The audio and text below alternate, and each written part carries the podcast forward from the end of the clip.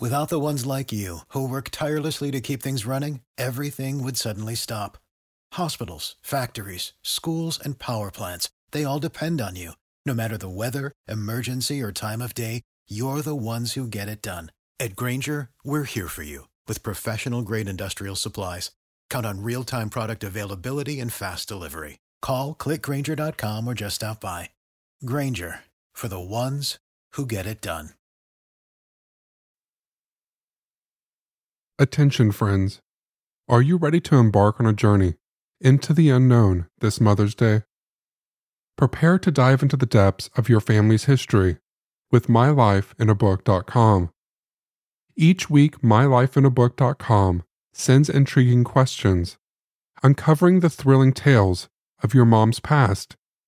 And then she can either type her response or use their voice to text feature. From daring escapes to nail biting encounters, her life becomes an epic adventure waiting to be explored. This Mother's Day, give the gift of excitement and intrigue with mylifeinabook.com. It's a thrilling ride through your mom's life that you won't want to miss. I gave this to my mom last year, and let's just say I didn't know my mom as well as I thought I did. Check out mylifeinabook.com and use code Shane at checkout for 10% off. Create an unforgettable gift for your mom this Mother's Day. That's mylifeinabook.com and use code Shane for 10% off today.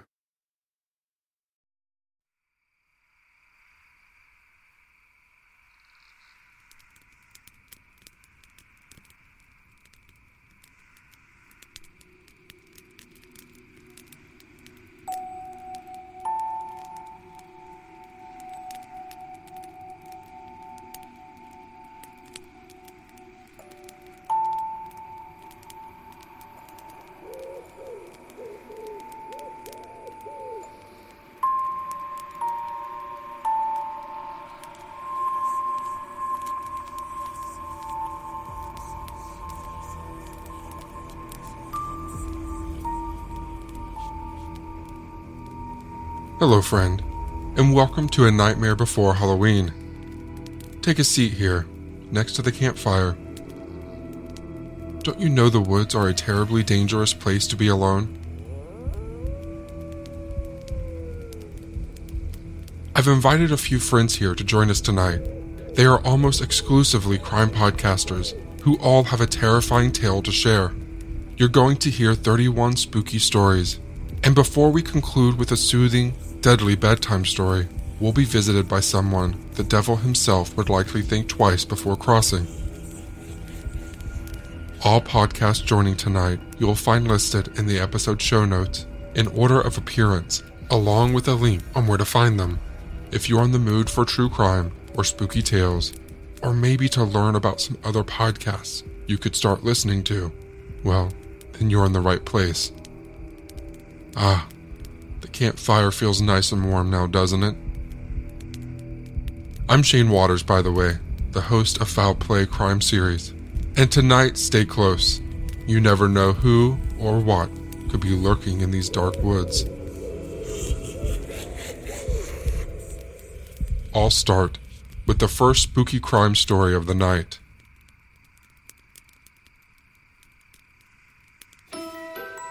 The night of Halloween was once called All Hallows Eve. It was a night where costumes were worn to ward off evil spirits who had crossed over from the dead into the living world to roam. The customary costume was intended for protection, a layer of clothing to change a person's appearance, blend in with the spirits, and dispel any incoming evil. In today's world, it is other humans rather than spirits that we have come to fear. When a person disappears, literally vanishes without a trace, our world suddenly takes on a menacing and unknown feeling. Busy lives, bustling traffic, life happening in every direction, and somehow a human being gets swallowed up like a vortex spinning and capturing its prey. When there are no clues, when there is no evidence to find, the world carries on, and yet this individual is no longer in it.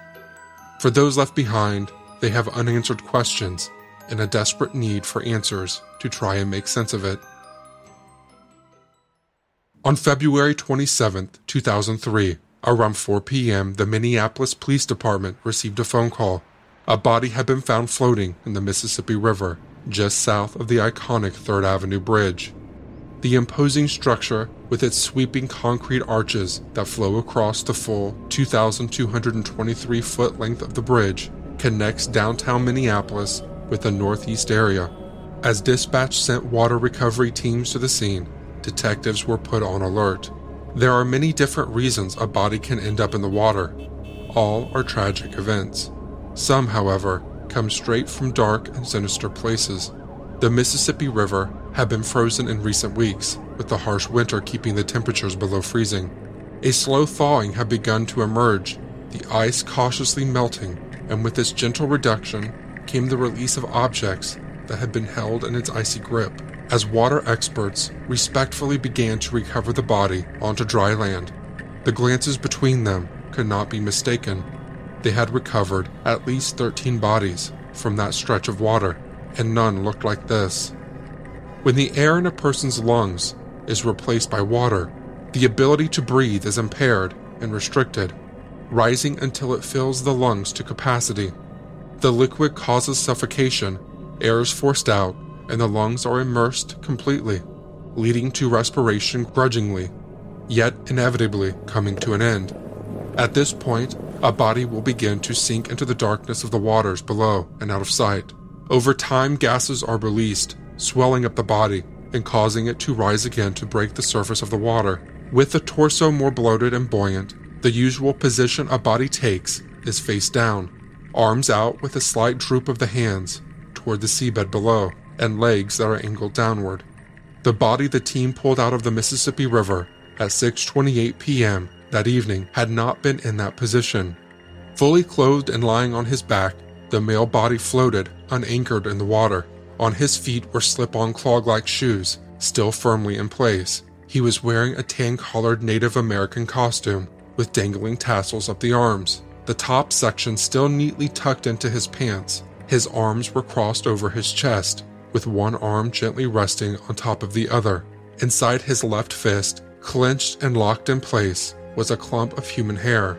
Later that evening, the medical examiner was able to confirm the identity of this unknown soul, found so tragically in the icy cold waters. His name was Christopher Jenkins. His body had been found in the river exactly four months to the day when he had so mysteriously disappeared on Halloween night in 2002.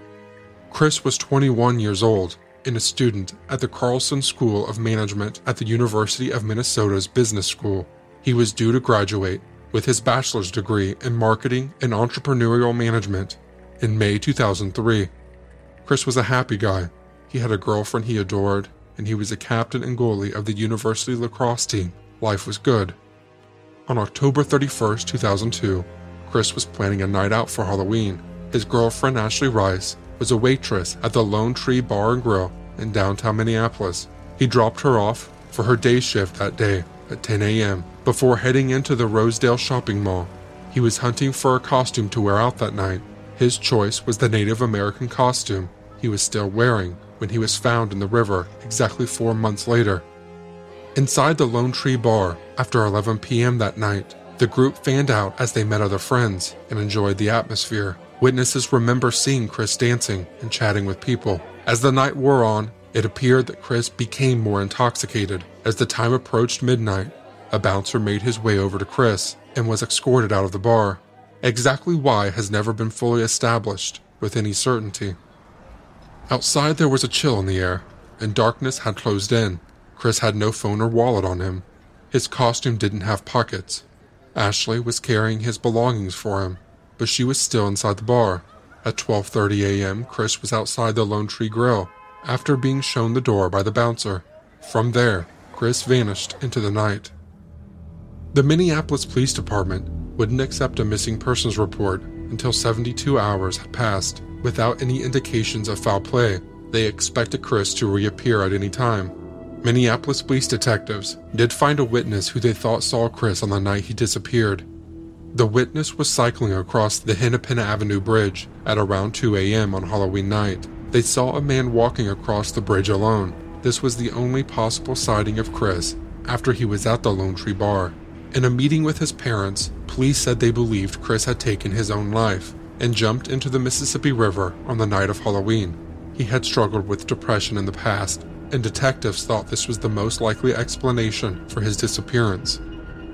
The autopsy of Chris Jenkins further deepened the mystery of what happened to him. He did not have water in his lungs. It was not the river that took his life.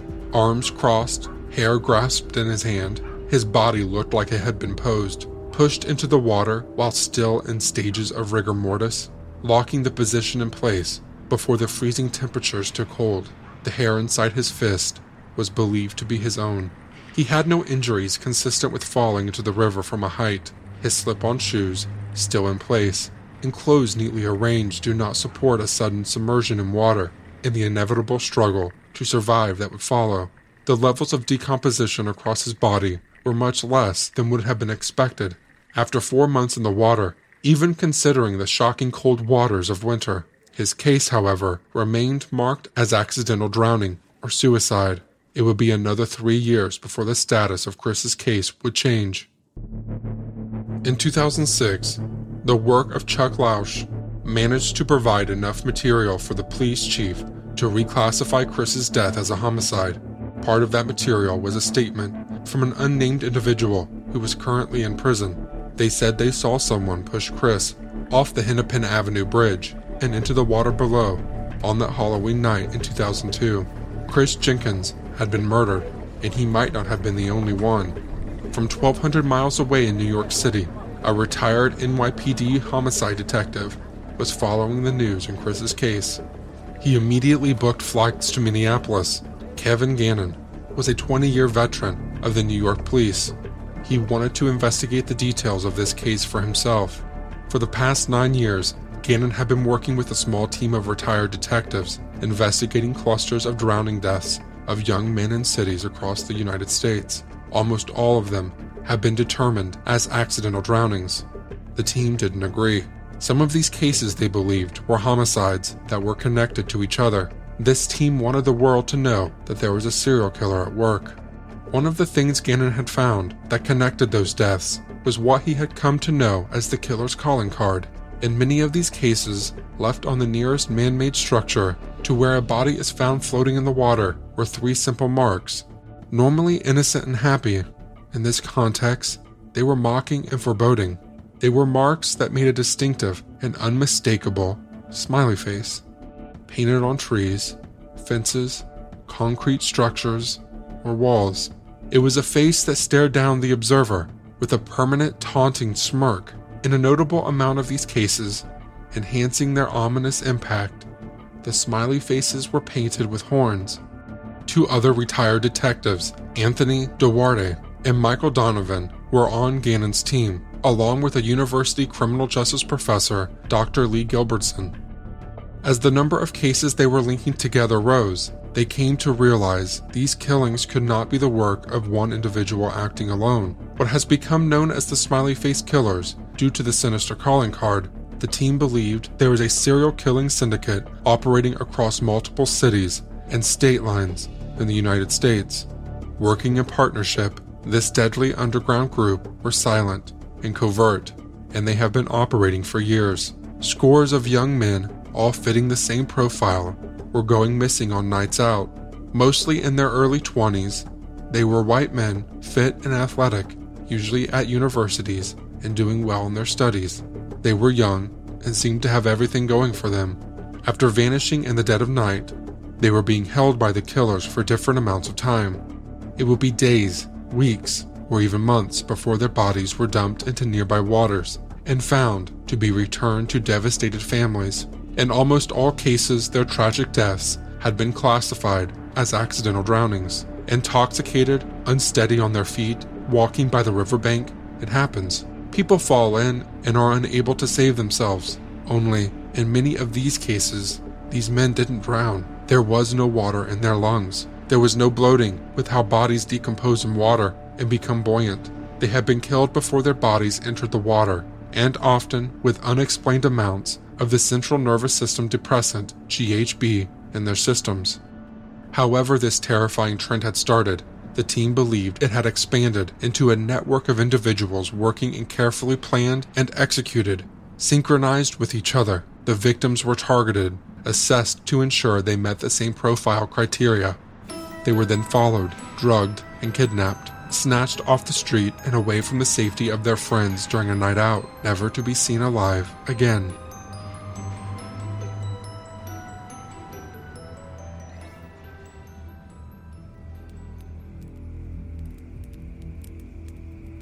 I don't know about you, but I will never look at smiley faces the same way again.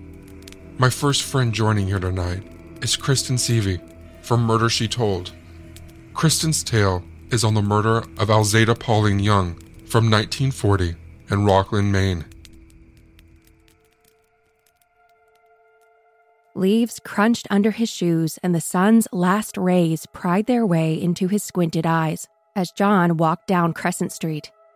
John knocked on his neighbor's door. He'd gotten fed up with his stepdaughter's long absences. It had been a week since he'd seen Pauline. She came to the door, and he said, It's time to come home, Pauline. She was just 16 years old, but had a mind of her own, and John was growing impatient with her.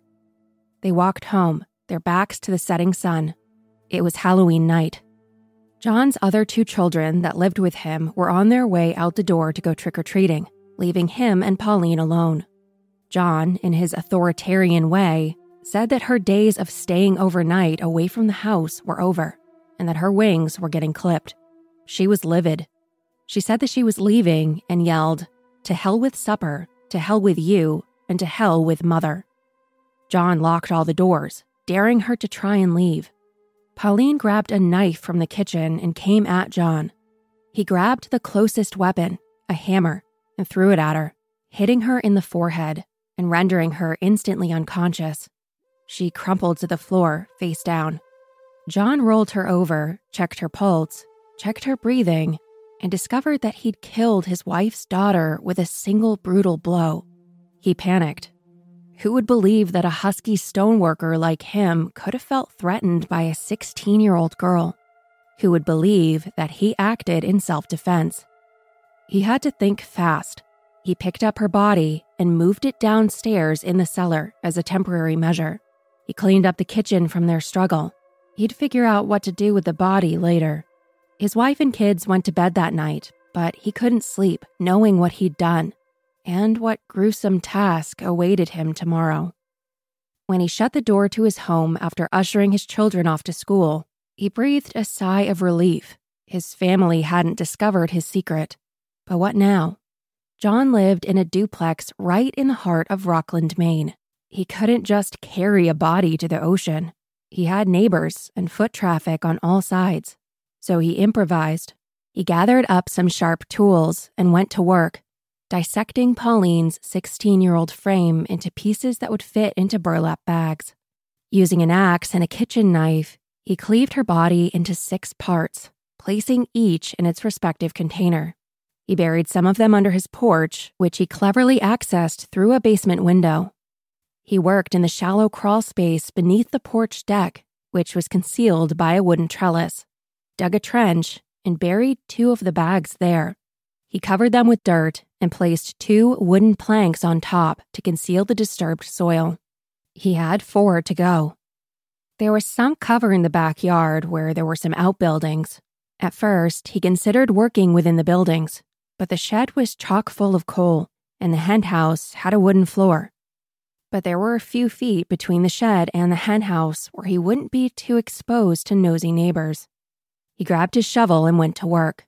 When he finished, he made three trips inside, bringing one sack per trip, and deposited them into the earth. He covered the soil and then asked a couple of neighbors to move his children's playhouse into the tight spot and conceal the turned soil. The final sack would have to wait for the cover of darkness. His family returned home from their routine daily schedule, and he tried to maintain normalcy, but he felt nervous and wild. After they went to bed, John picked up the final sack and walked to the salty shore of Rockland Harbor. He picked up a heavy rock and stowed it in the bag next to Pauline's head. He cinched the bag shut, bound it with a rope, and walked it to the end of the pier. With his considerable strength, he hurled the bag into the harbor and collapsed. What had he done? On Tuesday, November 5th, five days after he had killed Pauline, John went to the police and reported her missing. He had a part to play the concerned father. Little did John know, neighbors were growing suspicious. His neighbor, Marion Allen, remembered hearing a woman scream four times and then a heavy fall, after which all was quiet except the radio. She heard John's wife return home from work and say to John three times, I can't, Daddy. Thelma was accustomed to calling her husband Daddy. After all, he was 21 years her senior, she being 33 and he being 54. What terrible thing had John asked his wife to do? And Marion heard John pacing all night, walking up and down the stairs. She could feel the heat radiating off the walls. He had built two heavy fires, one in the kitchen range and another in the parlor stove. She was suspicious of the purpose of those fires. Stories were circulating around the Phelps home, and on Thursday, a week after the killing, Marion decided to act. She went to the sheriff of Knox County, Earl Ludwig, and told him everything she knew. The sheriff recalled Marion coming into his office and opening up about her fears that something terrible had befallen Pauline. She became so unglued during her telling that he fetched a doctor to treat her. The police all went to the Phelps home that evening and looked into the matter. John was home and answered the door. They recalled that he was very calm and invited them in to search wherever they liked. They went to the cellar, and John invited them to use the short handled shovel that was laying against the foundation wall to dig around. John said simply that she had gathered her clothing and run away on the night of Halloween. After further routine questioning, the officers left. That might have been the end of the story of Pauline if it hadn't have been for what happened Saturday morning. Rockland patrolman Ronald Sukeforth was doing his rounds on the cobblestone streets and dirt roads when he came across a middle aged man covered with blood. He was wandering dazedly near the police station. The officer took him straight to Knox County General Hospital. The man said that he had taken five poisonous tablets, mercury bichloride, and when those failed to work, he tried to take his own life by cutting his left wrist. He also told the doctor that there was an important note in one of his pockets, a truth he wished to tell. Dr. Wiseman searched his pockets and discovered a slip of paper, scrawled with a handful of simple words, that revealed that the man before him, John Phelps, had killed his stepdaughter. He immediately notified the sheriff of his discovery. By 4 a.m. that morning, the top brass from local law enforcement gathered at John's bedside and he told them everything. The men summoned additional help and made their way to John's home. It wasn't long before they found the first two sacks hidden underneath the front porch. The local doctor, borrowing a knife from the newspaper reporter, slit the ropes that bound the sack and revealed the right thigh and groin. The second sack contained both legs, still clad with stockings. They next turned their attention to his outbuildings. Wedged between the other two buildings was a children's playhouse. They decided to remove it. Several officers lifted up and revealed that the earth had been recently disturbed. A foot and a half under the surface, they discovered a third sack, then a fourth, then a fifth. Dr. Weissman cut the rope securing the bag and found first the left arm and upper left half of the body cut down a center line. In the fourth bag was the other thigh, and in the fifth was the right half of the body. The parts were all taken to Burpee Funeral Home, where the doctor assembled the parts like a ghastly jigsaw puzzle. He later told reporters that some of the internal organs were never found. That afternoon, Dr. Weissman told reporters that he believed John wouldn't live more than a week. He was in critical condition. Police headed to Witham's Wharf and started dragging the bottom of the harbor with grappling hooks, hoping to snag the bag that contained Pauline's head. There was an urgency to the search. The sooner they recovered the bag, the better the condition would be, and the sooner they could examine her head to determine if John's story of a single hammer blow was truthful. All week, John struggled for his life, but his strong constitution triumphed. And on Thursday, two weeks after Pauline's death, he was released from the hospital. While John convalesced, police searched the harbor. Hundreds of man hours and even a diver turned up nothing. Pauline's head had vanished. As soon as John was released, he was immediately arrested on a murder charge and arraigned the following day in Rockland District Court. He pled not guilty, explaining that he only acted in self defense. The judge held him without bail through the winter to stand trial. In February, four months after Pauline's death, a grand jury convened and indicted John, and he was arraigned again in Superior Court. The judge read the charges, and to everyone's surprise, John pled guilty. The legal process was over. The prosecutor motioned for sentencing, and the judge obliged, imposing a life sentence at Maine State Prison in Thomaston. John had been jailed in Thomaston for 24 years when in 1964 he petitioned Maine's governor and the executive council for a pardon for the second time. They granted him parole. He lived out his final years with his daughter, Rachel. On August 28, 1968, John died at the age of 81 and was buried in East Hartford, Connecticut, near where his daughter lived. This story became a legend in the Rockland community. People comment even today on blog posts about this murder. They always thought it was a myth and were stunned to learn that it was true. The house became known as a haunted house. Kids were fearful going near it. There was a speculation of what happened to Pauline's head. Perhaps it wasn't discarded in the bay.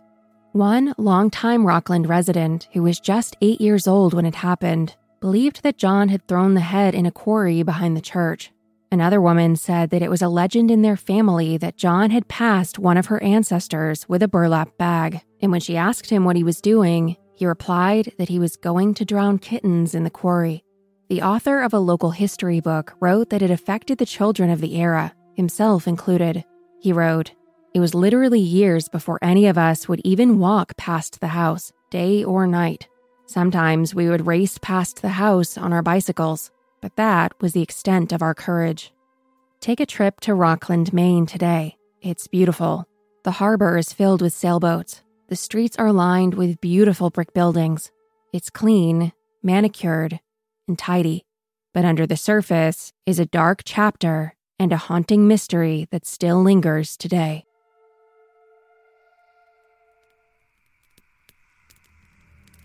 How many legends might just be based on true stories, you think? Ah, there you are, Ashley. Ashley is the host of Crime Salad. The story she has for us tonight happened on Halloween night in 2004 when one house in Napa Valley was transformed into a real life horror movie that began with a terrifying, blood curdling scream.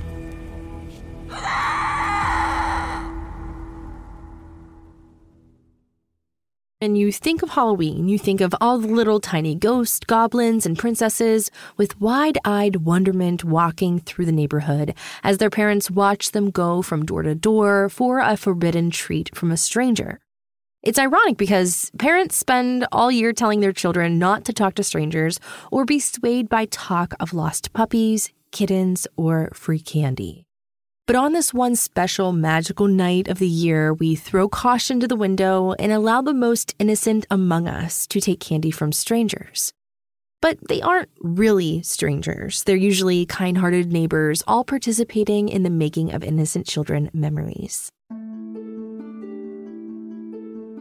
That's exactly how Halloween night in 2004 began for the three young women living in the adorable little house on Dorset Street in downtown Napa Valley, California. 26 year old Adriane Insogna and 26 year old Lauren Meanza became fast and close friends when they played in the same volleyball league. It wasn't long before they moved in together into a charming 900 square foot bungalow in the heart of idyllic Napa Valley Soon they had made friends with another 26 year old who lived next door, Leslie Mazzara. When Leslie needed a place to live, they invited her to be their third roommate. So that Halloween night, the three of them made dinner together, baked cookies, and they handed out candy to trick or treaters and dreamed of someday having families of their own. And by 11 o'clock p.m., they were all in bed, unaware of a watcher fixated on the women inside the house on Dorset.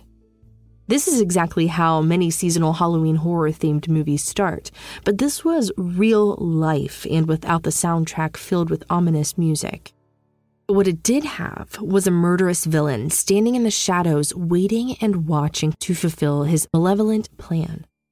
Adriane and Leslie each slept upstairs in blissful ignorance of the horror to come, while Lauren slept in the downstairs bedroom with her German Shepherd mix Chloe. And then around 1 a.m., Chloe began to growl, just as a security light in the backyard switched on. Lauren dismissed the warning bark and shushed Chloe to be quiet. She assumed it was something as innocent as a neighborhood cat triggering the motion sensor. She couldn't have been more wrong. In her ignorance, she calmed Chloe down and easily fell back asleep until she was abruptly awakened again to the sound of someone walking past her room and heading upstairs. Again, Lauren assumed one of her roommates had their boyfriend visiting and again shushed Chloe, intending to go back to sleep. And that is when she was awakened one last time. But this time was by a blood curdling, terrified scream, followed by desperate pleas for help. At that moment, Lauren heard someone coming down the stairs heading right towards her. Without thinking, she ran with Chloe to the backyard, hoping he wasn't on her trail. And that is when she realized the intruder must have exited through a front facing window, which would turn out to be how he entered the home as well. In a moment of stunning bravery, usually reserved for horror film heroines, Lauren climbed the stairs and headed towards the cries for help. As she entered Adriane's room, she noticed the floor was wet. In a surreal cinematic moment, it dawned on her that the floor was soaked with blood of her friends. Simultaneously, she took in the scene and saw Leslie lying face down on the floor, covered in stab wounds. Leslie was no longer moving. The sounds she heard were coming from her friend Adriane, still weakly crying for help while crouched behind the bed in a fetal position. Her throat had been cut. Lauren ran down the stairs to call for help, only to discover that the phone line had been cut. Even though she heard the intruder leave through the front door, she no longer felt safe inside the home.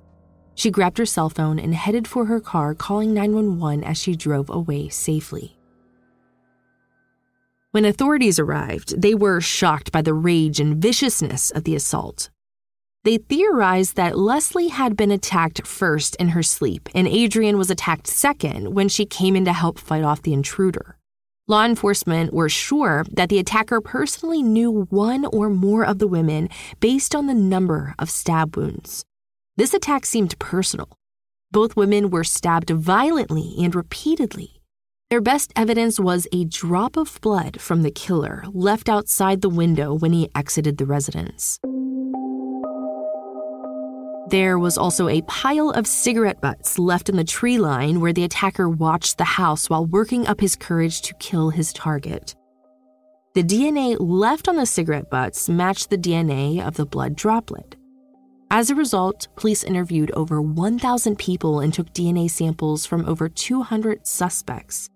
It was almost a year later without a viable suspect, and police decided that they release some of the evidence to the public in hopes that it would generate new leads.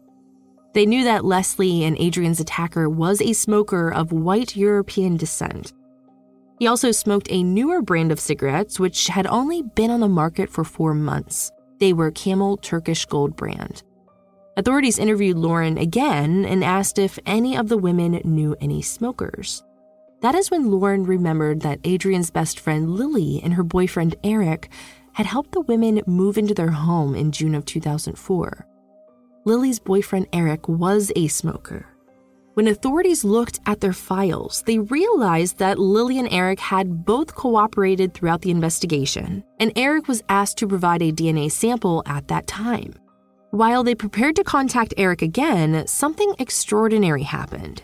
Eric Copple, who was now married to Lily, walked into the police headquarters and confessed. He knew it was only a matter of time before they found him, and as a result, he decided to take the coward's way out and kill himself. He wrote goodbye letters to his parents, family members, and his wife. They all encouraged Eric to do the right thing and turn himself in, which he did. In a plea deal, Eric was offered two life sentences without the possibility of parole as long as he waived his right to appeal the sentences. Now, police discovered that Eric and Lily had been engaged and they were supposed to be married the same day as the attack. However, Lily delayed the wedding, and Eric felt like this was all because of Adriane's interference in his relationship. In fact, on the day after the attack, he should have been in Hawaii on his honeymoon. Instead, he was outside the little house on Dorset, working up the courage to act out his rage on innocent women. At sentencing, Arlene and Kathy, the two mothers of Eric's victims, would no longer be silenced. Eric had taken the lives of two vibrant young women in the most terrifying way. Arlene and Kathy wanted answers as to why their daughters had to die.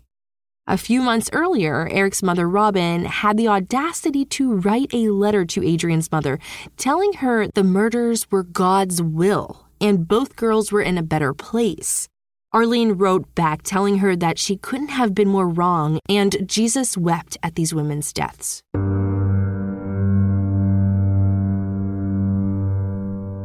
Kathy, who was Leslie's mother, shared a 13 page letter with the court highlighting her daughter's many accomplishments in the short 26 years she had on Earth.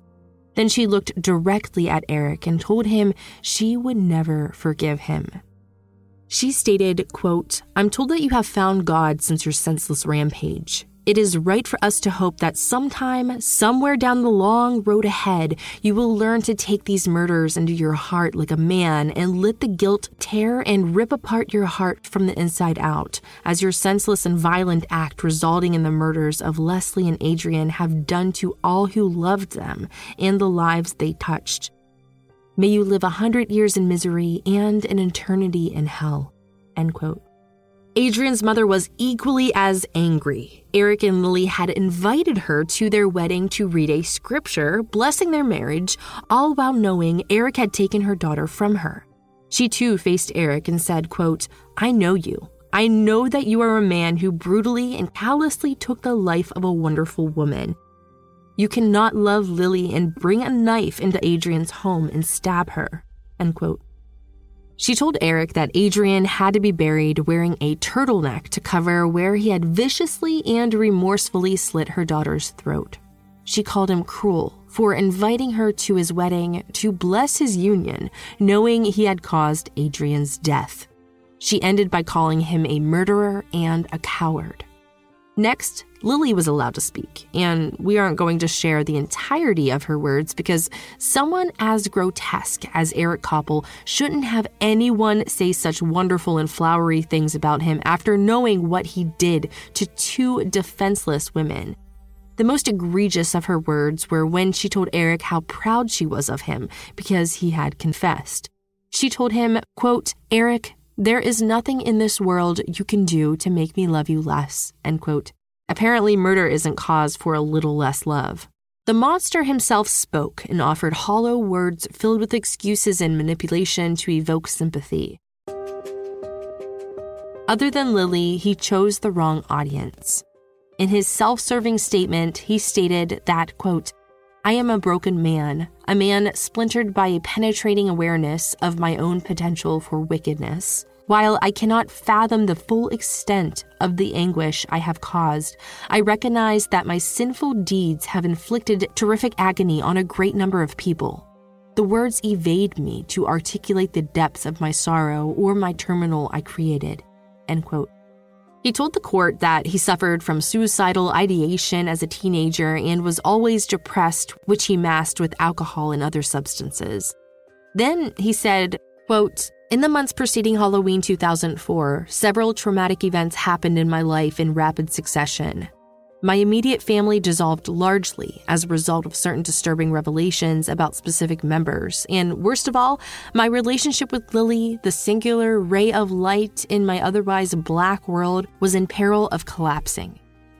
The real truth is that this small, petty, vengeful man believed that Adriane was poisoning Lily's mind against him, that she was making her yearn for single life while highlighting Eric's deficiencies when Lily called off the wedding, he thought of nothing else but lashing out his displaced anger on her best friend and taking Leslie's life as collateral damage. I just learned something about myself.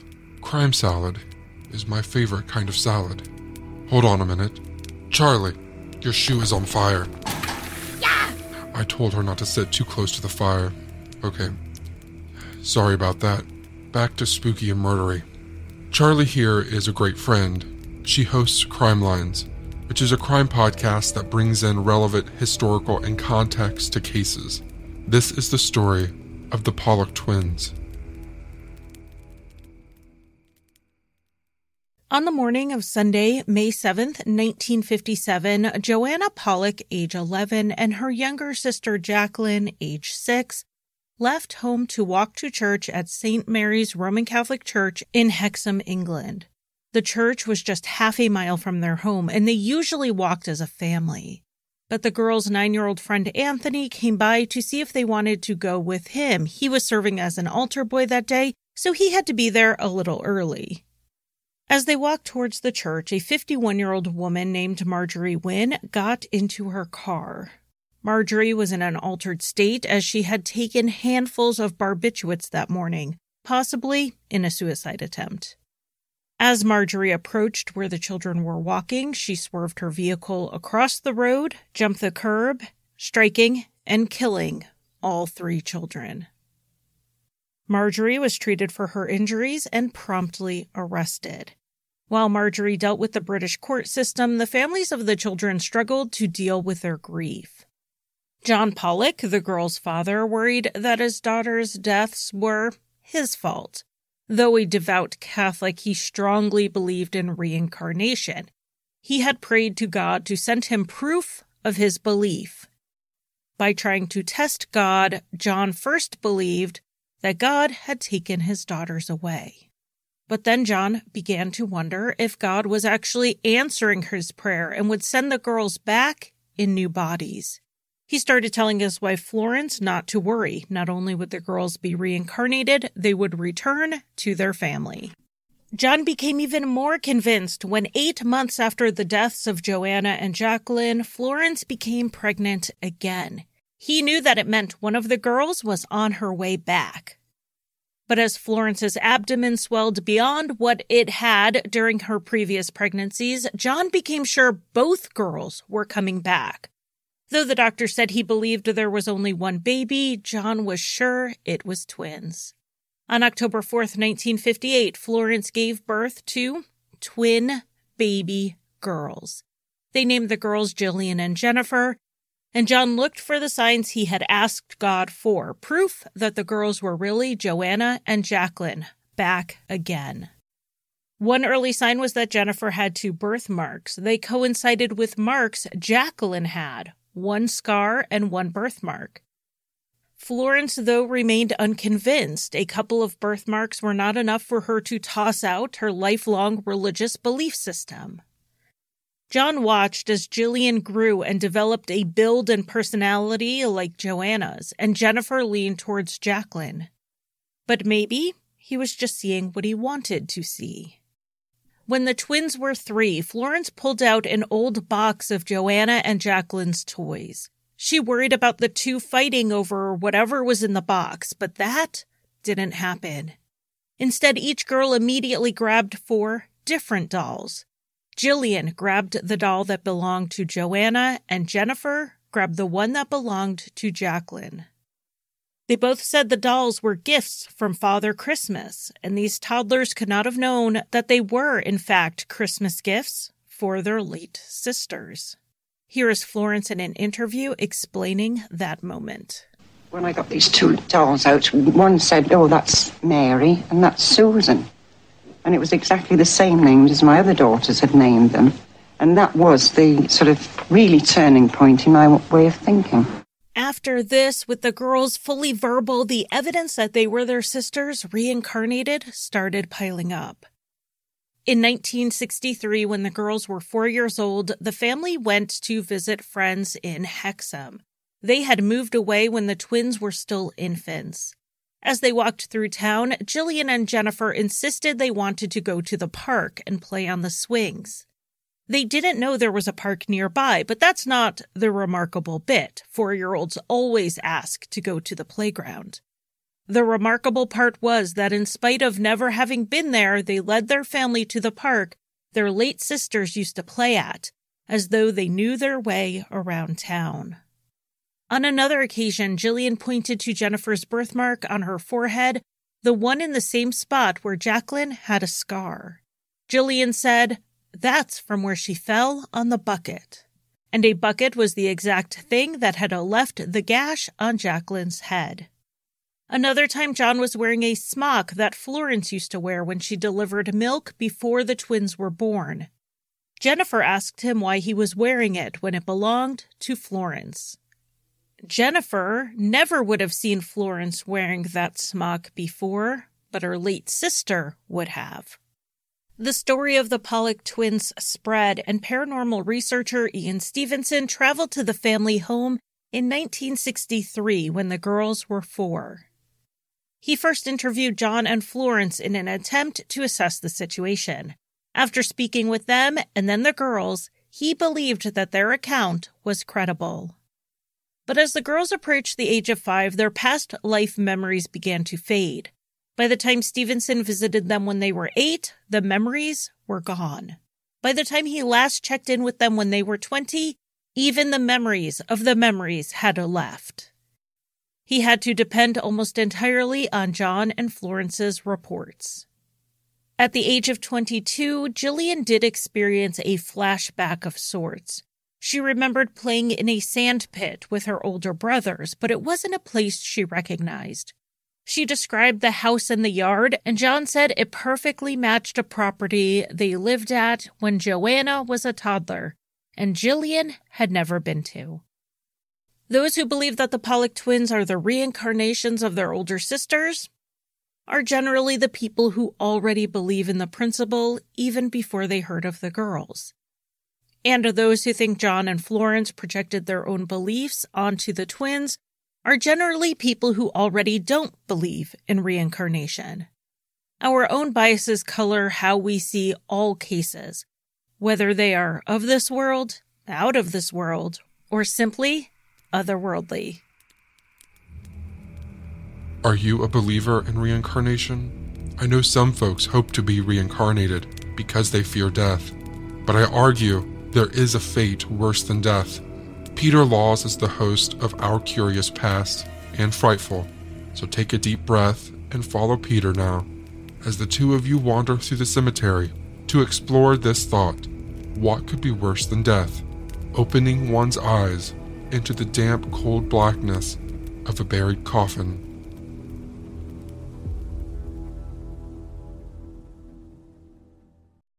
Horrible, yes, but cases of premature burial are not only found in the fictional works of Gothic writers like Edgar Allan Poe. Shockingly, history is littered with incidents of real cases in which people have been buried alive.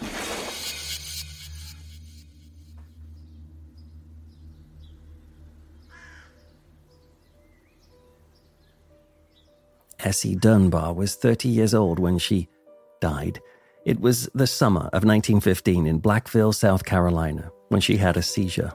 She'd had fits before, she was epileptic, but this one was incredibly severe, and it left her lying on the ground, seemingly lifeless.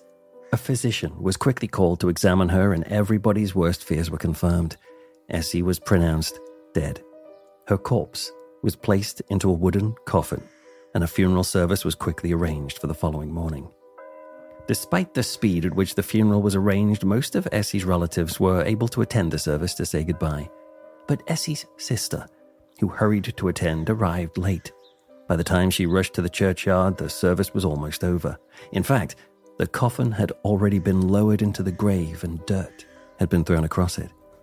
Yet she wanted to see her sister one final time, and so the minister and the undertakers kindly agreed they would dig the soil away and lift the coffin for one last farewell. The screws were slowly and carefully removed, and then the lid was prized open and lifted off. And that is when the screams began. Because the body of Essie suddenly sat up, turned towards her sister, and smiled at her. The ministers were horrified and recoiled from the sight, falling backwards from the grave. Others scrambled to get away, trampling a man who broke his rib in the chaos. The solemn funeral service erupted into hysterical panic. On seeing Essie grinning at her, the sister shrieked in fright and ran away, as did the others. And those who dared to look back would see a sight to chill the bones. Essie, who had died the day before, was crawling out of the coffin and she was running after them into town. The mourners would have to get over their fright because Essie was clearly back and she intended to stay. Indeed, she would live among them for another 40 years. And though the locals may have whispered rumors at night that their town now had a permanent ghost or zombie, most people knew the truth. And the fact that the explanation was natural made it no less terrifying. Essie had been buried alive on that awful summer morning in 1915. And if it wasn't for her sister, she'd have been left down there forever.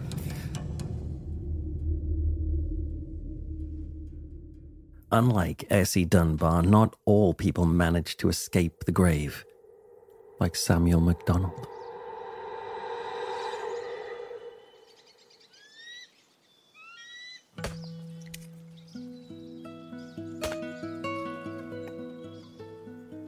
The year was 1815 when Samuel MacDonald was working alone.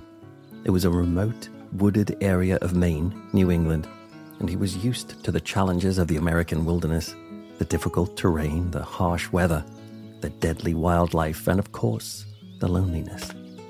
Yet at least he could always rely on his good health to see him through, until that is one day when he started to feel unwell. He hoped his illness might pass, but it got worse and more worrying by the day. If this was us today, we'd have options in this situation phones with GPS trackers, medication, 4x4 trucks to get us through any landscape. But Samuel was born in 1771. This was not a time for options. Alone and unsure of what to do, Samuel just lit a fire and lay in front of it, desperately praying that the rest and warmth might perk him up. It did not. It's not clear who discovered Samuel, but somebody found his corpse still laid out by the long dead fire not far from Umbagog Lake. They managed to get word to Samuel's sons, who then made the long, heartbreaking trek to pay their respects.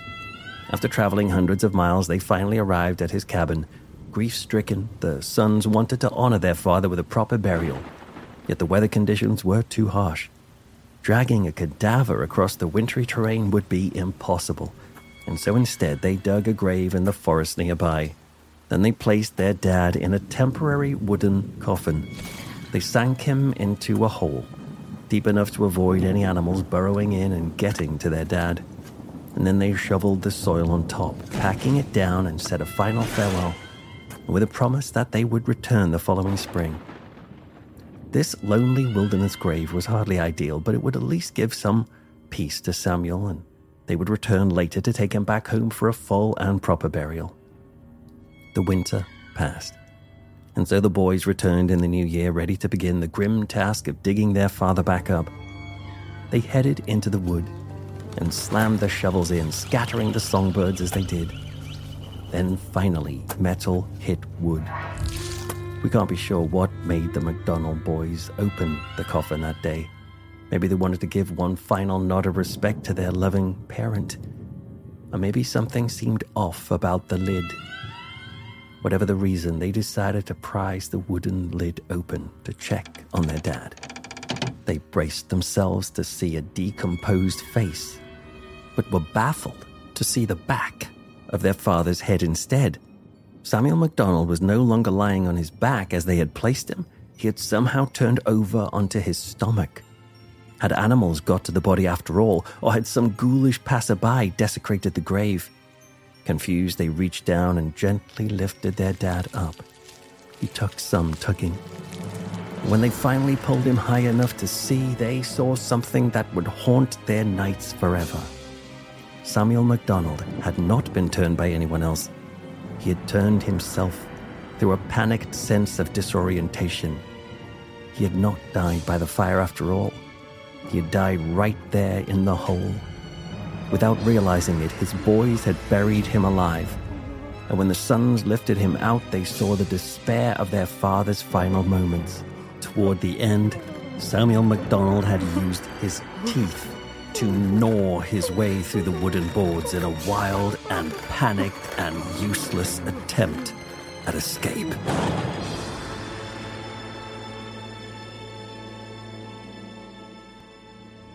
Stories like this helped fuel a widespread dread of premature burial in the 17th and 18th centuries. In response, a number of elaborate fail safe systems were invented, like coffins having glass windows and breathing tubes through which the victim could suck in much needed air and scream for help. Even better, some systems had a run of cords from the hand of the corpse to a bell above the ground, though perhaps a pistol and a single bullet might have been the most welcome addition of them all. Now, thankfully, advances in medical science mean accidentally burying people is less likely today, but make no mistake, it can still happen. Like Mildred Clark in 1994. She was 86 years old when a coroner in New York declared her deceased. She was wheeled into the freezer at the morgue and lay there for an hour and a half before one of the supervisors happened to notice her move. And yet it's still thought that today, with more thorough procedures, the chances of being buried alive are slim but they are not zero. Actually, when you think about it, perhaps the chances are much more than that, because there is one other chilling possibility. There may be more premature burials than we ever imagined, and that the recorded numbers are low simply because we never get to find out. And how could we? These days, over half of all cadavers are cremated, and that proportion is growing. How many of them flutter their eyes open if only for a moment to find themselves in an oven. That is terrifying enough. But perhaps it's preferable to the alternative. The thought of others right now, somewhere in the world, desperately scraping and gnawing their fingernails against wood, in what Edgar Allan Poe called the rigid embrace of the narrow house, the coffin, from which they cannot escape. Perhaps we should take some comfort in the fact that most people would not survive much longer than an hour in a properly buried airtight coffin. Still, though, when you wake up to find yourself in a casket six feet under the ground, way too deep for anybody to hear you scream, 60 minutes can feel like an awfully long time.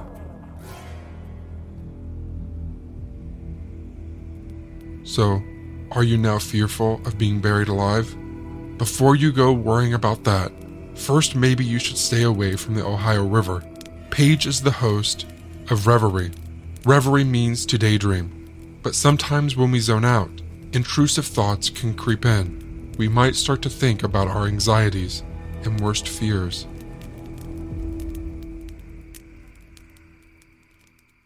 Is there a green clawed beast in the Ohio River? waiting to snatch you up when you least expect it. Be careful if you ever go to Indiana and decide to take a dip in the Ohio River. The movie The Creature from the Black Lagoon came out in 1954. But could there actually be a creature just like it living in the Ohio River? This story begins in Evansville, Indiana, August 21st, 1955. Peak summertime, and everyone is ready to be immersed in cool waters. All everyone wanted to do during the summer was go for a dip in the river, swim, and have a good time while cooling off. At this point in time, people's households had no air conditioners, which was a completely miserable experience. A woman named Naomi Johnson, her three kids, and Naomi's good friend Louise Lamble headed out to West Evansville to hop into the Ohio River to soak in the coolness of the water to relax them in this awful heat. The river is roughly 15 feet deep. A few sources say that the two women witnessed what appeared to be a UFO. To them, it looked like the underside of a bushel barrel, but they didn't take it too seriously and shrugged it off. There's no way it could have been a UFO, right? They get to the river, and everything is going as planned. Louise and Naomi's kids were hanging out on the shore, Louise was laying out while the kids were playing around. Naomi was around 15 feet away from the shoreline, enjoying her wade in the water, when something bizarre and terrifying occurred. Something curled around Naomi's knee. All of a sudden, Naomi was bent backwards and violently slapping the water. She was scared to death and explained that it felt like a ginormous hand. She said it also felt furry and had claws. This thing submerged her underwater, but she was able to kick it off and she popped up to the surface, taking a huge breath, then screaming her lungs out. In that moment, whatever this was clutched her leg again her friend Louise was in utter shock. She was frozen in terror, staring at her friend. Eventually, she did start yelling for help, which everyone up and down the shore heard. Louise snapped out of it and leaped into the water to get her inner tube and move it towards Naomi, who was able to get a good grasp of it. Naomi was struggling to ascend onto the floatable device, but she got away from this beast and ultimately got a few feet to the shoreline. It's possible that the splash of Louise jumping into the water for the inner tube frightened the creature, and that's the reason it let go. Medical help finally got to the river, Naomi had her cuts and scratches taken care of on her lower leg, but there was a really weird blue green stain that none of the medics could get rid of. It left the mark of a great big hand, and for a few days it stayed on her leg. Reportedly, a sample was taken from the print, and according to one source I read, the discolorations were proven to be mud from caves beneath the river, and possibly swirled around and stirred up by boat traffic or any underwater movement. After this happened, the legend of the green clawed beast was born. Some people believe, after the way Naomi described what she felt, that this creature bared a striking resemblance to the Thetis Lake monster, which is known to be in Canada. That creature is super hostile. Others think this could have been the Loveland Frogman, which Christy and Heather of the Sinisterhood podcast did a great and hilarious episode on. Or this could have been the works of the Big Muddy Monster, who was first seen on the Big Muddy River. Now, there are a few theories that could be reasonable possibilities. Maybe it was a huge garfish. There had been catfish said to be as huge as a Volkswagen, and catfish can really injure you if you encounter one. Fish fins could also possibly cause the hand like impressions. There were a few movies that came out recently before the attack, which could make Naomi and others freak out more. The creature from the Black Lagoon, where a massive green creature with claw hands strikes a female as she is swimming. Also, part two, Revenge of the Creature, had just come out a few weeks prior to their trip to the river. Terry Colvin, an investigator, had talked to Naomi and her husband after this traumatic episode happened. They told Terry a man who said he was an Air Force colonel who really sounded like a character out of the movie Men in Black. He came to their home and said that neither of them could ever speak of that event again after he interviewed them and took very detailed notes.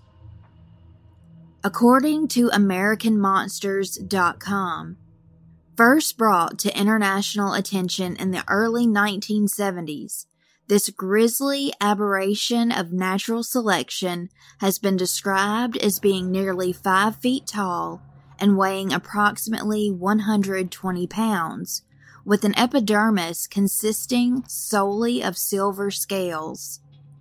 This animal's horrifying visage is made complete by the six razor sharp spikes, connected to one another by a thin webbing which are said to protrude from its amphibious skull. With its dark, bulbous eyes, fish like mouth, and webbed hands, feet, and ears, the Thetis Lake monster bears more than a passing resemblance to the iconoclastic image of the creature from the Black Lagoon.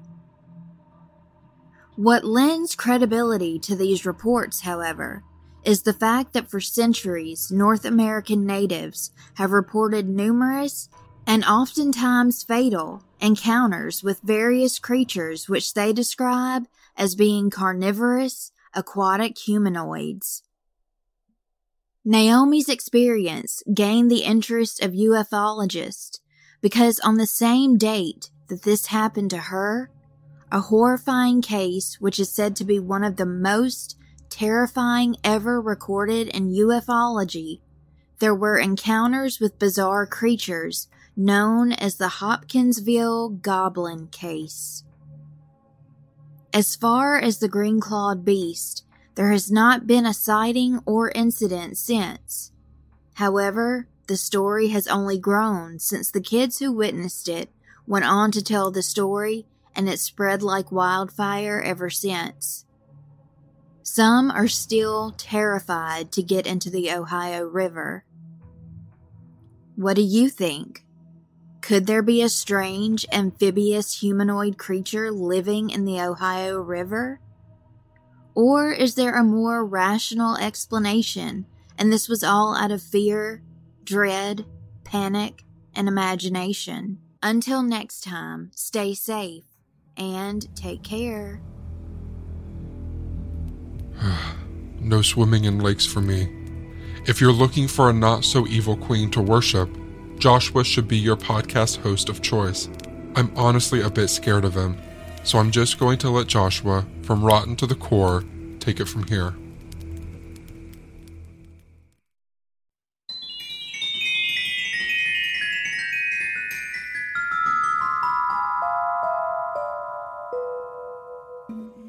We all know the tradition of lighting jack o' lanterns on Halloween to keep away evil spirits.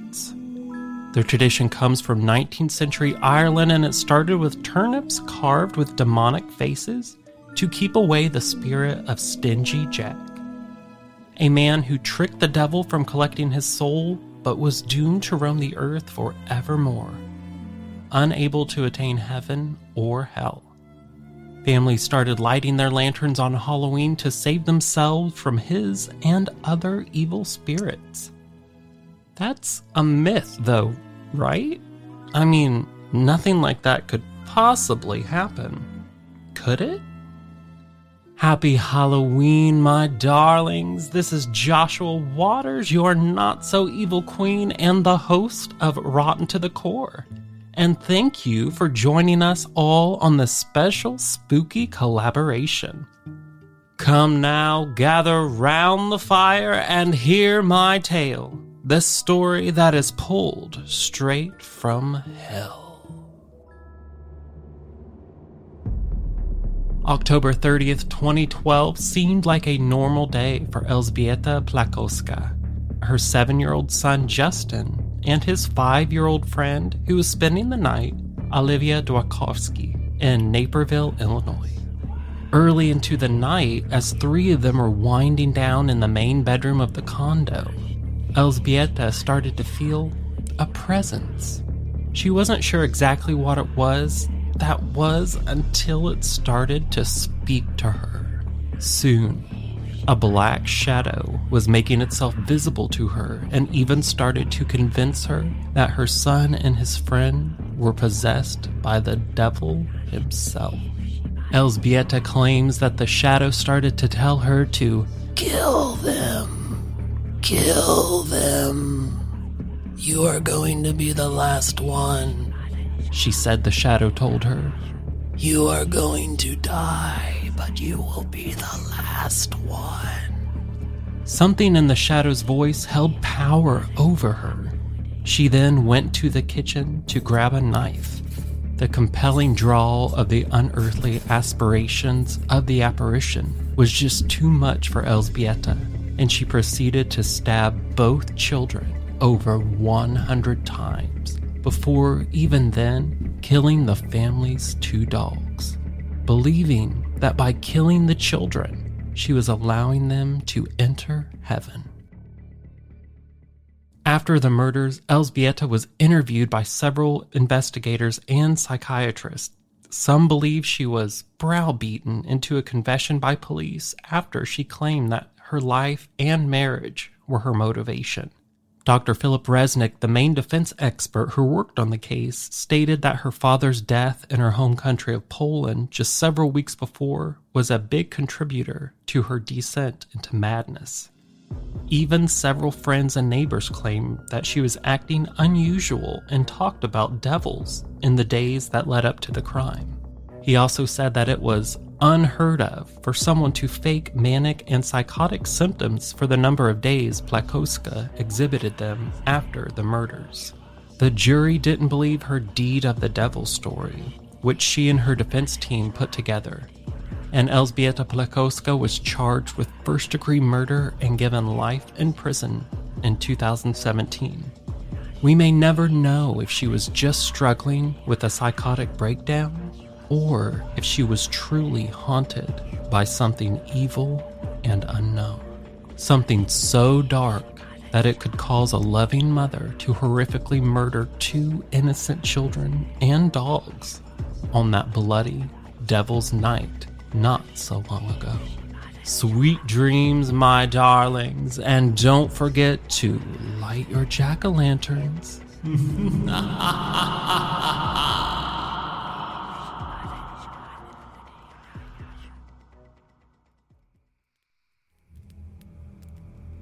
You may not know this by the sound of our voices, but Joshua and I are actually brothers. I was going to joke about him being the older one, but I'm a bit worried for my safety, so I'm just going to leave that bit out. What you also probably didn't know is that my next friend has been sitting here quietly and patiently this entire time. He's just kind like that. Robin Ward is from The Trail Went Cold, which is like Unsolved Mysteries, but in podcast form. This is the tale of the unsolved 1981 murders, Ronald Sisman and Elizabeth Platt.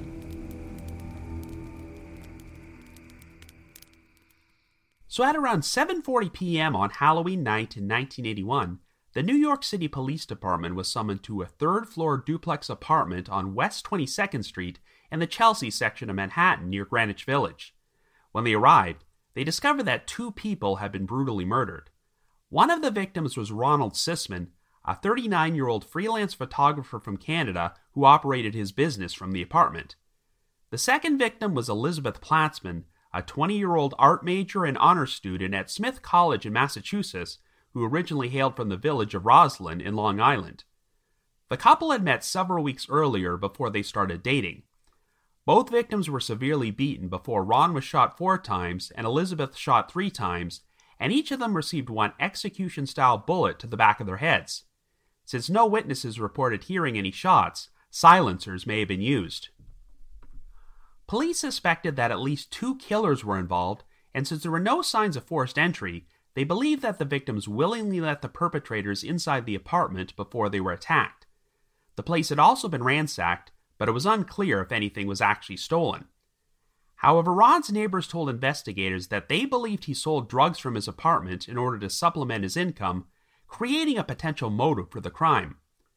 A small amount of white powder believed to be cocaine was found at the scene, and since Elizabeth's friends and family denied that she had any involvement with drugs or illegal activity, she may have simply been in the wrong place at the wrong time.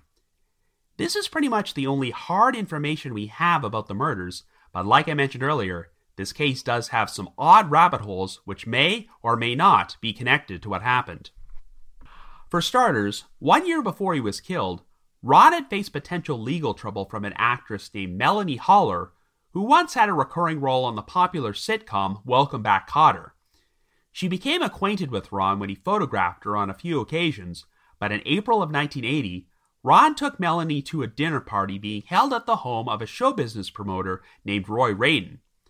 Well, Melanie soon made headlines when she publicly accused Radin of drugging, beating, and raping her at the party, and also claimed that Radin and some of the other partygoers had filmed the whole thing.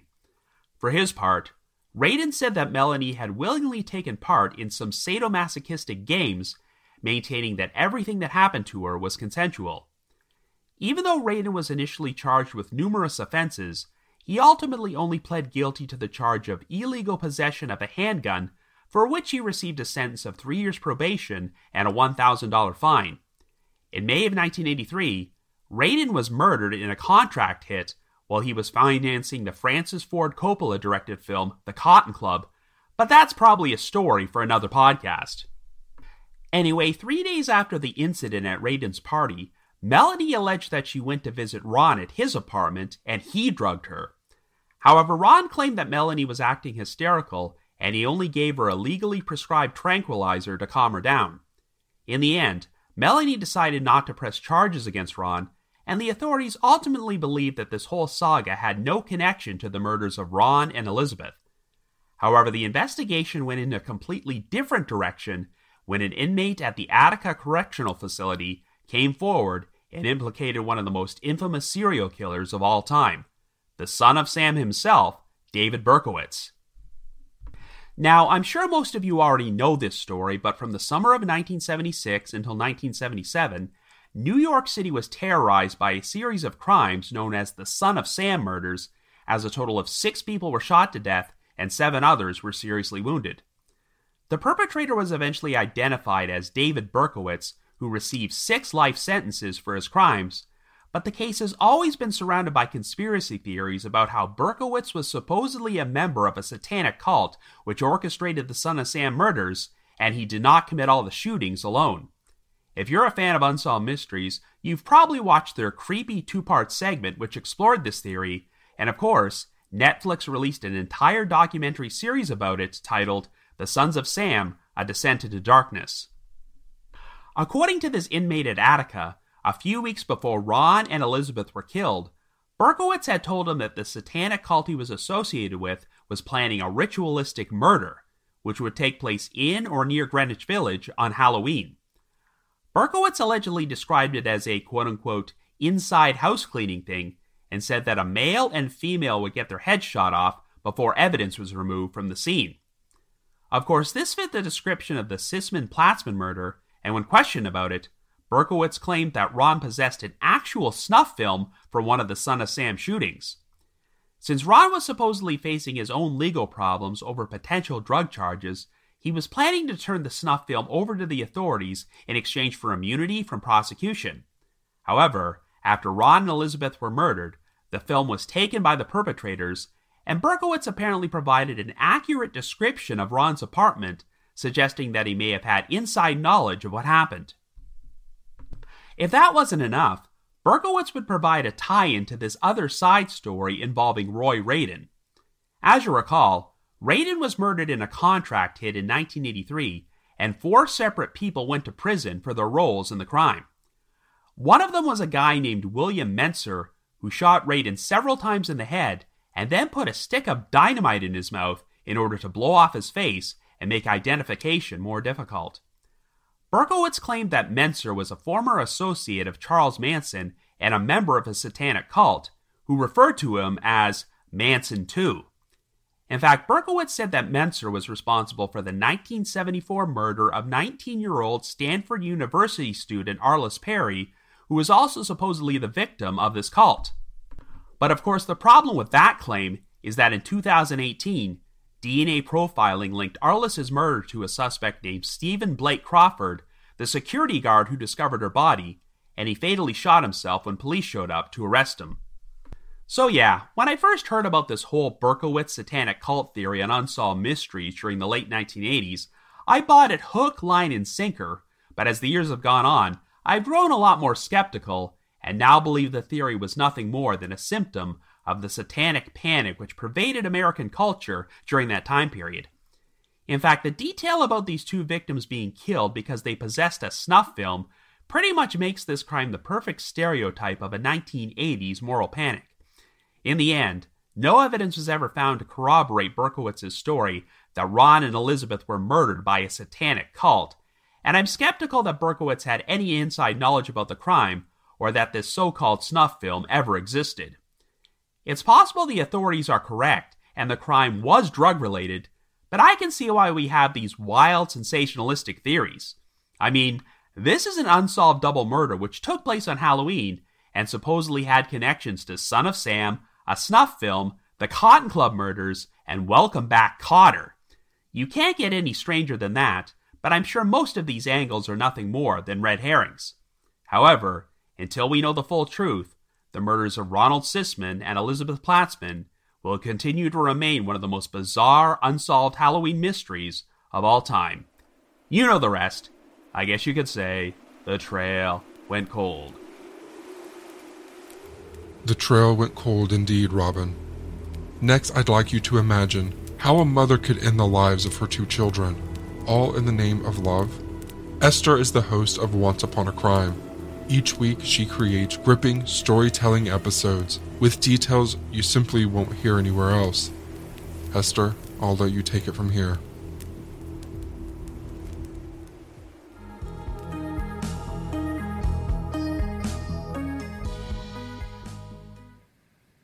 Susan Smith was a 23 year old mother living in Union, South Carolina in 1994. She had two boys. Michael was three years old, and her youngest, Alexander, just 14 months. On October 25, 1994, a desperate call came into 911. Susan reported that she had been carjacked by a stranger. Her two boys had been strapped in their car seats in the back seat of her vehicle when the man approached her at a stoplight. At gunpoint, he demanded she get out of the car. Then the man drove off with her two little boys still in the back seat. A statewide manhunt ensued to search for the kidnapper and find the missing children. Susan and her husband David, who were going through a divorce, appeared on television to plead for the safe return of their babies. Susan wept throughout her statement, begging the carjacker to let her boys come home. But investigators had harbored doubts about Smith's story from the beginning, and within days were able to secure a confession from the young mother. On that cold October evening, Smith had strapped her sleepy children into their car seats, driven her car to the shore of John D. Long Lake, and parked it in the middle of the boat ramp. Placing the car in neutral, she released the handbrake and exited the vehicle. Smith watched as the car slowly rolled into the lake with her two children trapped inside. After the car was fully submerged in the water, she walked to a nearby house where she banged on the door and claimed she'd just been carjacked. Smith's motivation for murdering her own babies? She'd been having an affair with a coworker who had just broken off the relationship. She had fallen in love with him and become possessive and clingy. One of the reasons he'd stated for breaking up with Smith was that he was not ready to take on the responsibility of her two children. Angry and distraught at being jilted and desperate to keep her lover, Susan Smith did the unthinkable. She became one of the most hated women in America and was looked upon as no less than a monster. Mothers who kill are viewed as the most evil type of murderer. A woman who can so callously take the lives of the babies she has carried in her own womb, given birth to, and whom should love and protect them more fiercely than anyone else on earth, what could be more cruel? In fact, a legend that is as old as time, and one I learned at the knee of my Mexican grandmother as a little girl, has been passed down for generations as a true horror story. The monster at the center of that story? A woman who drowns her two little boys. The legend goes something like this.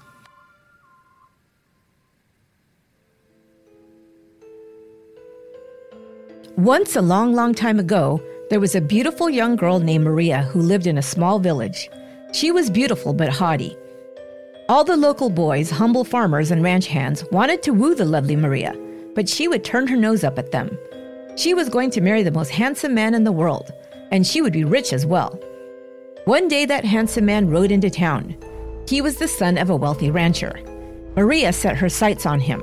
She prepared herself to catch his attention by wearing her finest outfit a beautiful white dress that she knew played up her long black hair, her flashing deep brown eyes, and her lips painted a bright red.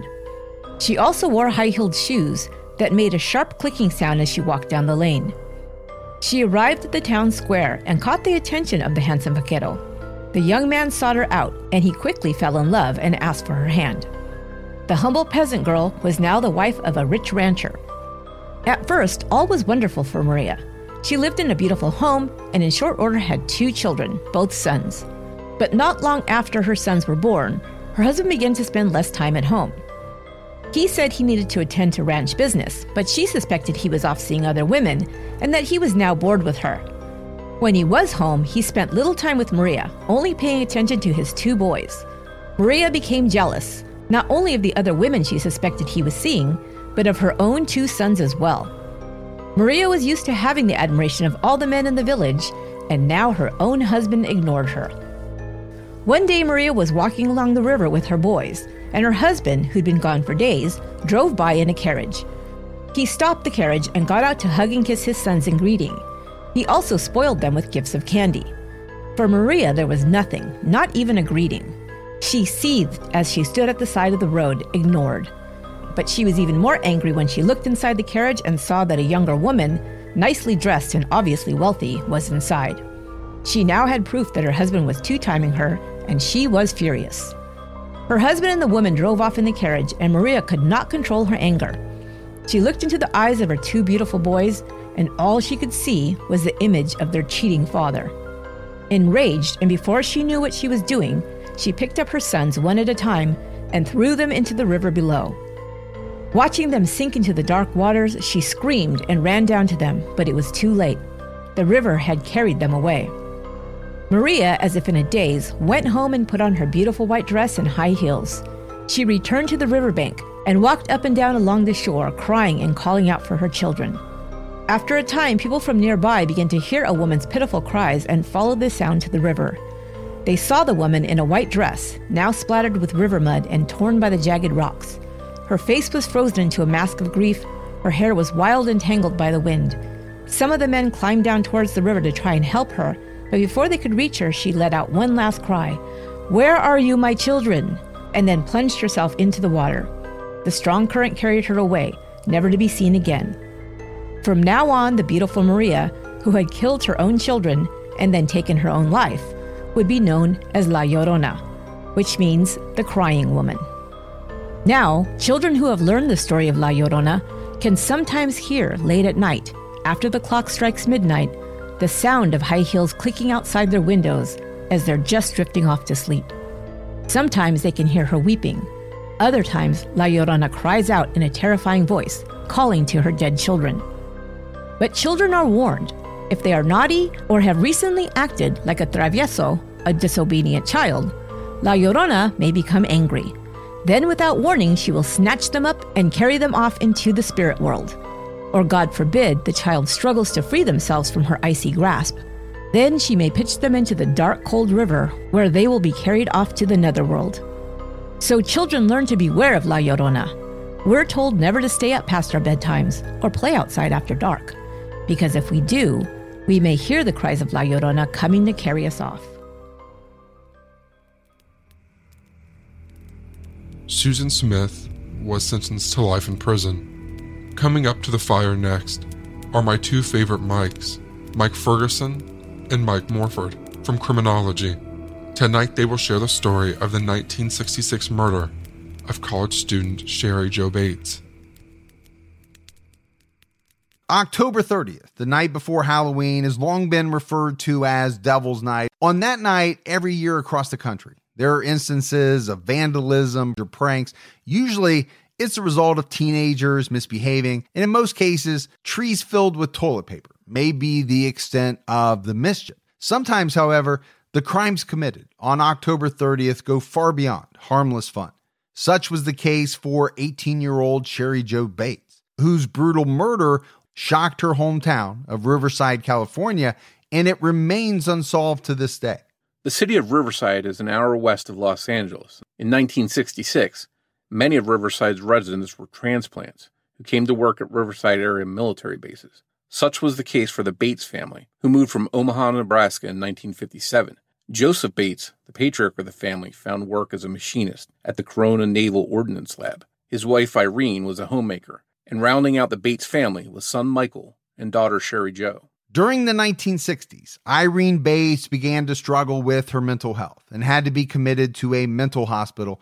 As a result, Joseph and Irene's marriage suffered and they eventually divorced in 1965. Michael graduated from Ramona High School and joined the Navy. Cheri Jo and her father Joseph found themselves alone in their suddenly quiet home located at 4195 Via San Jose in Riverside. Cheri Jo was a popular and outgoing student with lots of friends at Ramona High School. She was a cheerleader who dated one of the school's star football players. The young couple even made plans to marry. Following graduation in 1966, Cheri Jo immediately enrolled at Riverside City College, less than four miles away from her home. With her fiance away at college in Northern California, Cheri Jo applied herself to her studies, and she took a part time job at a local bank. She had hopes of becoming a flight attendant.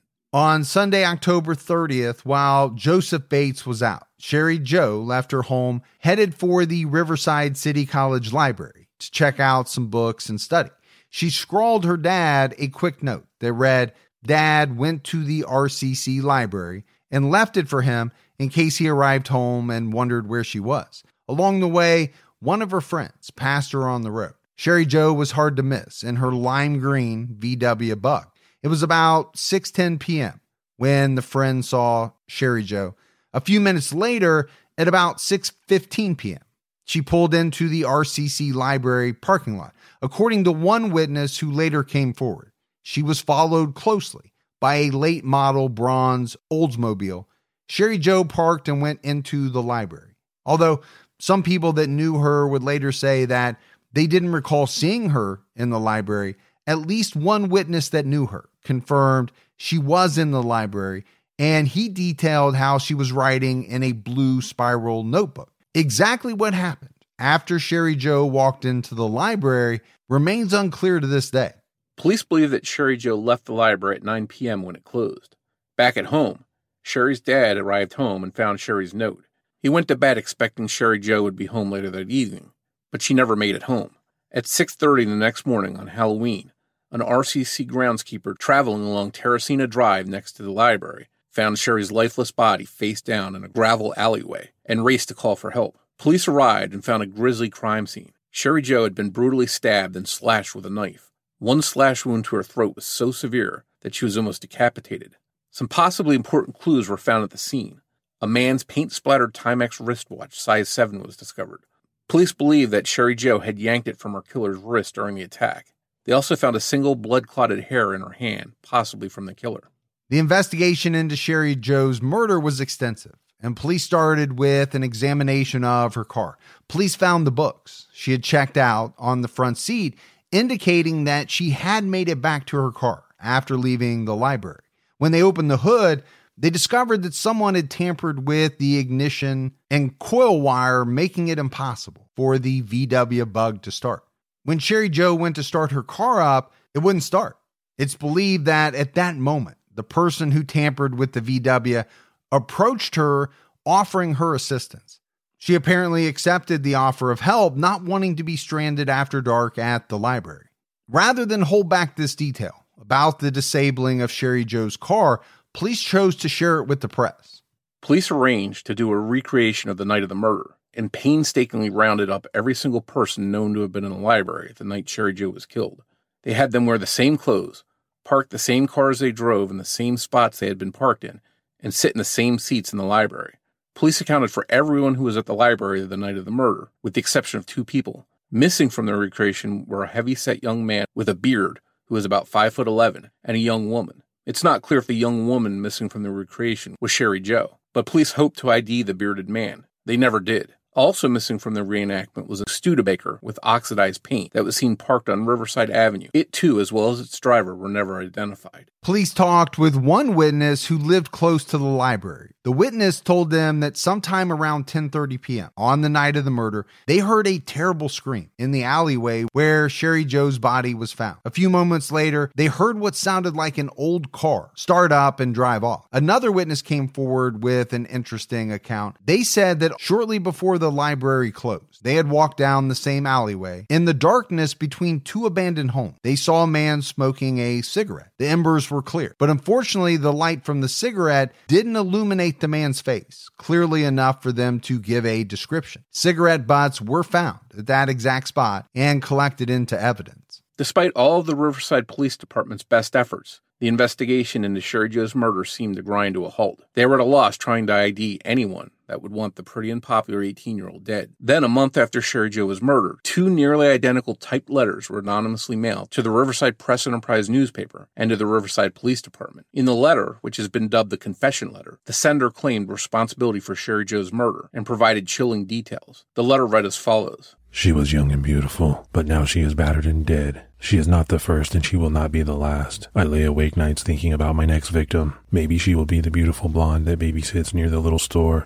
and walks down the dark alley each evening about seven. Or maybe she'll be the shapely blue eyed brunette that said no when I asked for a date in high school. But maybe it will not be either. But I shall cut off her female parts and deposit them for the whole city to see. So don't make it easy for me. Keep your sisters, daughters, and wives off the streets and alleys. Miss Bates was stupid. She went to the slaughter like a lamb. She did not put up a struggle, but I did. It was a ball. I first pulled the middle wire from the distributor. Then I waited for her in the library and followed her out after about two minutes. The battery must have been about dead by then. I then offered to help. She was then very willing to talk with me. I told her that my car was down the street and that I would give her a lift home. When we were away from the library walking, I said it was about time. She asked me about time for what. I said it was about time for her to die. I grabbed her around the neck with my hand over her mouth and my other hand with a small knife at her throat. She went very willingly. Her breast felt very warm and firm under my hands, but only one thing was on my mind making her pay for the brush offs that she had given me during the years prior. She died hard. She squirmed and shook as I choked her, and her lips twitched. She let out a scream once, and I kicked her head to shut her up. I plunged the knife into her, and it broke. I then finished the job by cutting her throat. I am not sick. I am insane, but that will not stop the game. This letter should be published for all to read it. It just might save that girl in the alley, but that is up to you. It will be on your conscience, not mine. Yes, I did make that call to you also. It was just a warning. Beware. I am stalking your girls now. The confession letter was disturbing to say the least. Police felt confident that the author had known only details that the killer would have known. But actually, much of those details included were reported in local newspapers in the days following Cheri Jo's murder. As troubling and tantalizing as the letter was to police, it wasn't the only letter in Cheri Jo's case. On April 30th, 1967, six months after the murder, the Riverside Police, the Riverside Press Enterprise, and even Cheri Jo's father, Joseph Bates, all received hand scrawled letters. The letters simply read Bates had to die. There will be more. Not long after Cheri Jo was killed, a janitor at Riverside City College found a morbid poem etched in pen on the underside of a desk in the RCC library. The poem was so disturbing to him that he thought it may be related to Cheri Jo's murder and he reported it to police. The poem read as follows Sick of living, unwilling to die, cut clean. If red, clean, blood spurting, dripping, spilling all over her new dress. Oh well, it was red anyway. Life draining into an uncertain death. She won't die this time. Someone will find her. Just wait till next time. R. H. While the desktop poem was strange, there was nothing connecting it solidly to the murder of Cheri Jo Bates. She certainly wasn't wearing a red dress when she died, but it was just one more strange clue tied to Cheri Jo Bates, making the investigation even tougher for investigators. That desktop poem and other clues from Cheri Jo's murder, including the letters, would eventually be tied to California's infamous serial killer, the Zodiac.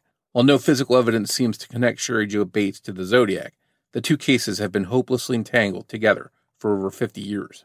DNA from the cigarette butts found near the crime scene and the clotted hair found in Cheri Jo's hand do not match a favorite suspect of Riverside PD who has been on their radar since early on in the investigation.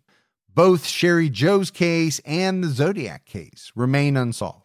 It's impossible for us to get into every detail of Cheri Jo's murder in this short segment, let alone delve into the Zodiac portion of the mystery. But if you want a complete deep dive into Cheri Jo's case as well as the Zodiac case, be sure to go back and listen to our complete first season of Criminology, where we explore both cases in great detail. Thanks, Mike and Mike. Do you know what serial killer scares you the most? Is it the Zodiac? Well, I asked our next storyteller, one of the hosts of Generation Why and the Peripheral podcast, Justin Evans, that very question. A question I get a lot is what serial killer scares you the most? Now, they're all horrible. They all leave a trail of shattered lives and victims in their wake.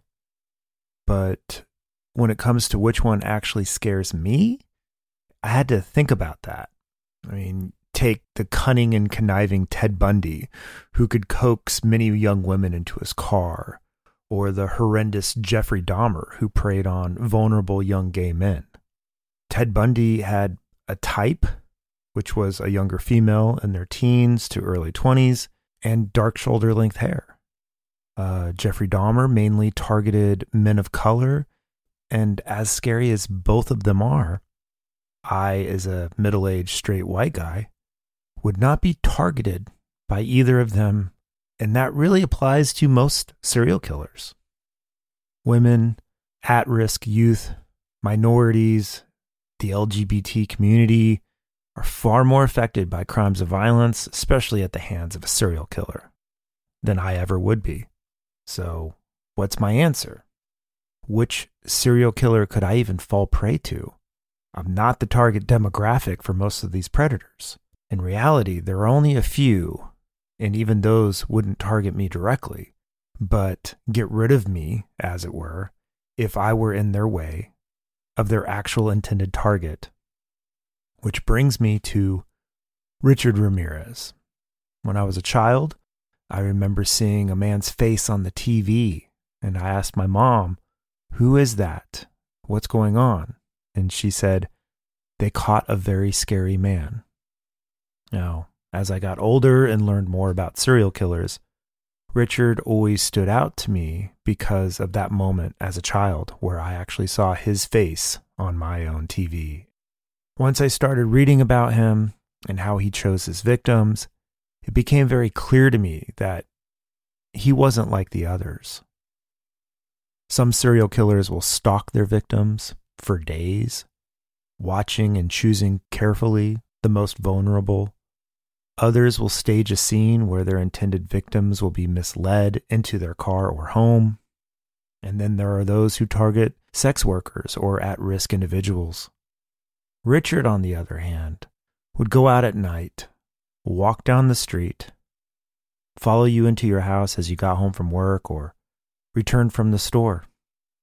He targeted women, but if there was a man in the house, he would shoot them and kill them first because Richard perceived them as the bigger threat and something that was in the way of his end goal. And his goal was typically raping and murdering the woman. And I can only imagine opening up my garage door and pulling into my garage, and as the garage door is closing, somebody slipping underneath and into my home. Sometimes Richard would break into a house or an apartment not even knowing who was inside, but with the intention of killing anyone he came across. He would search for unlocked doors or windows to gain silent access to the home. Once inside, he would get low to the ground in a prone position and wait for his eyes to adjust to the darkness. Richard hunted at night, which is how he got the moniker the Night Stalker. Among his many victims, those who survived were left maimed or tormented. Their ages ranged from 9 to 83 years old. He would strangle, shoot, stab, and bludgeon his victims. His MO would change based on whatever opportunity was presented to him, which made him elusive to capture. But his brutality always stayed the same. Richard Ramirez was walking chaos. Even knowing that his reign of terror ended in 1985 and that he would end up dying behind bars in 2013, he's one of the few that got me, struck that spine chilling nerve that I just couldn't shake. After reading several books and watching interviews, one night I just I couldn't rest. I could not get to sleep. Every bump, creak, or sound would startle me. And I would imagine someone or something trying to come into my home. Now, every house has its own personality, its sounds, but this night I had to go out and sit on my sofa with gun in hand while memorizing every noise. I had to hear it, rationalize it, and deem it as non threatening. This ranged from the compressor in my refrigerator going off to a random squirrel dropping a nut on my roof. Everything had to be categorized and labeled before I felt safe enough to go lay back down in my warm, safe bed. Because fear is never rational. Fear makes us act and behave in ways way outside of our norm. We'll turn our backs on family, we'll form angry mobs to hunt down others, and even commit genocide. Out of fear and ignorance. Luckily, my fear only drove me to sitting in the dark by myself, listening to the noises in my own home, like a scared child who finally was brave enough to come out from under the blankets. That was the most irrational I've ever behaved out of fear. We all have behaved irrationally, I think, out of fear, which is why sometimes it's nice to take a little light-hearted look at true crime. This is Trevin and Amanda from Live Laugh Larceny, the show that takes a deep dive into shallow crime. We've all heard legends and spooky lore in a group setting. There are stories that everyone, at least somewhat, knows and is willing to loosely retell, hoping to get some kind of frightened response. Maybe it's a sleepover between a bunch of preteen girls or a Boy Scout troop gathered around a campfire. No matter the setting, fear is a powerful emotion when shared. There's always that one person who shares the Lover's Lane story about the teens who drive to Lover's Lane to make out and hear about an escaped convict in the area. All teens beware, there's a murderer on the loose. The boy tries to calm the girl down, but she insists on being taken home. Once the girl gets out of the car, she finds a bloody hook stuck to the side of the car door. Gasps and sounds of unease surround the storyteller as they sit back and admire that they are the Stephen King of their generation. I am so spooky. The thing about these creepy stories is that they have been retold and passed down from generations, like a game of telephone, but with deadlier consequences. The story was probably about two young lovers who later figured out that the boy's dad left his tackle box in the back seat with his fishing hooks exposed. This story later got retold more and more, over time, turning into something much more dreadful. But really, what's scarier than dating the son of a fisherman? Not a fisherman. So gather around your podcast listening device because I'm about to tell you a whole new story that I expect will be repeated in large gatherings for millennia. On the eve of spooky season, four young girls gathered for a late night game of scary stories. Margaret pretty much plagiarized the plot of Hocus Pocus, while Carly told the true story of how her mom took her to Starbucks and they were out of non fat vanilla oat milk. Obviously, she knew her crowd, because the twist was almost too much for everyone to bear. Come on, Susie, Margaret said. Why don't you tell us a scary story? Susie cowered in the corner. She was never one for spooky stories. As a child, she was always very sensitive to such tales. No, thank you, Susie said. I'd rather skip my turn. Just as the crowd began to berate their friend for not playing along, Come on, loser. that's when Josephine jumped in and interrupted them. If Susie won't tell a story, then I'll jump ahead and see just how much I can scare her. Josephine was the more edgy one of the group. She was allowed to wear her shoes in the house, and her parents didn't put parental controls on their HBO Max subscription. There's no telling what kinds of things Josephine has seen with her young eyes. Previously on The Sopranos. This party was also at Josephine's house, so she had no issue with turning up the scary factor, as she was already safely at home. I'm going to tell you the story of Miss Moo Moo, the demon cow of Middletown, Ohio, Josephine said. Kicked out of hell itself for being too evil, Miss Moo Moo comes out every October to graze on the souls of young girls. The smiles of glee quickly turned to looks of unease. Josephine had a very descriptive way of speaking, and they couldn't believe that she said the word hell. The bad girl. Josephine went into more detail about how the hellish heifer would stalk the children and eat them before turning them all into cow pies. La la la la la la la la la, Susie shouted while plugging her ears. Stop it, you're scaring her, Margaret exclaimed. What? I'm just foreshadowing. It's a commonly used plot device in horror movies, Josephine said in her defense. Looking at the clock, Margaret realized that it was time for her to get home. Susie, Carly, and Margaret gathered up their things as they headed for the door. Have a safe walk, Susie. Don't let Miss Moo Moo get you, Josephine shouted just before closing her door. At the end of Josephine's driveway, Margaret went left as Susie and Carly headed right. The two had made this walk many nights before, but there was something strange about this particular evening. Maybe it was the scary stories that they just swapped, or how they were irresponsibly drinking iced coffees at 10 p.m. As they continued to walk, they couldn't help but feel like they were being watched. From the opposite side of the street, they heard a rustling of leaves. What was that? Susie whispered over to Carly. In that moment, the fear had crept into Carly too. The sounds of the night crickets and street lamps slowly began to silence, as the only thing the two could hear were their hearts beating. Carly grabbed Susie's hand as they both stood frozen in the middle of the street.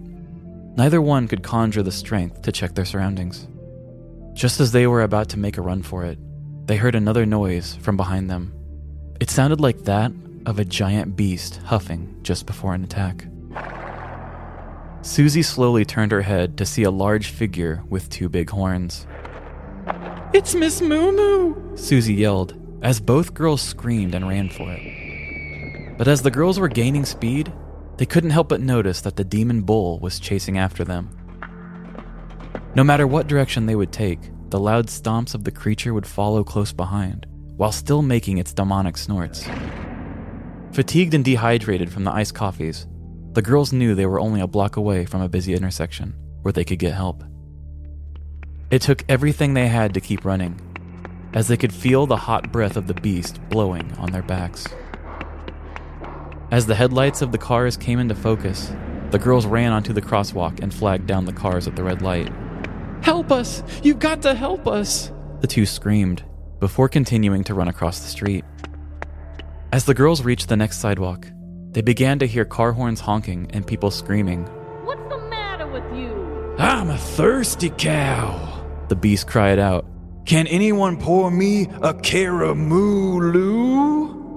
The honking continued as the cow person refused to get out of the street.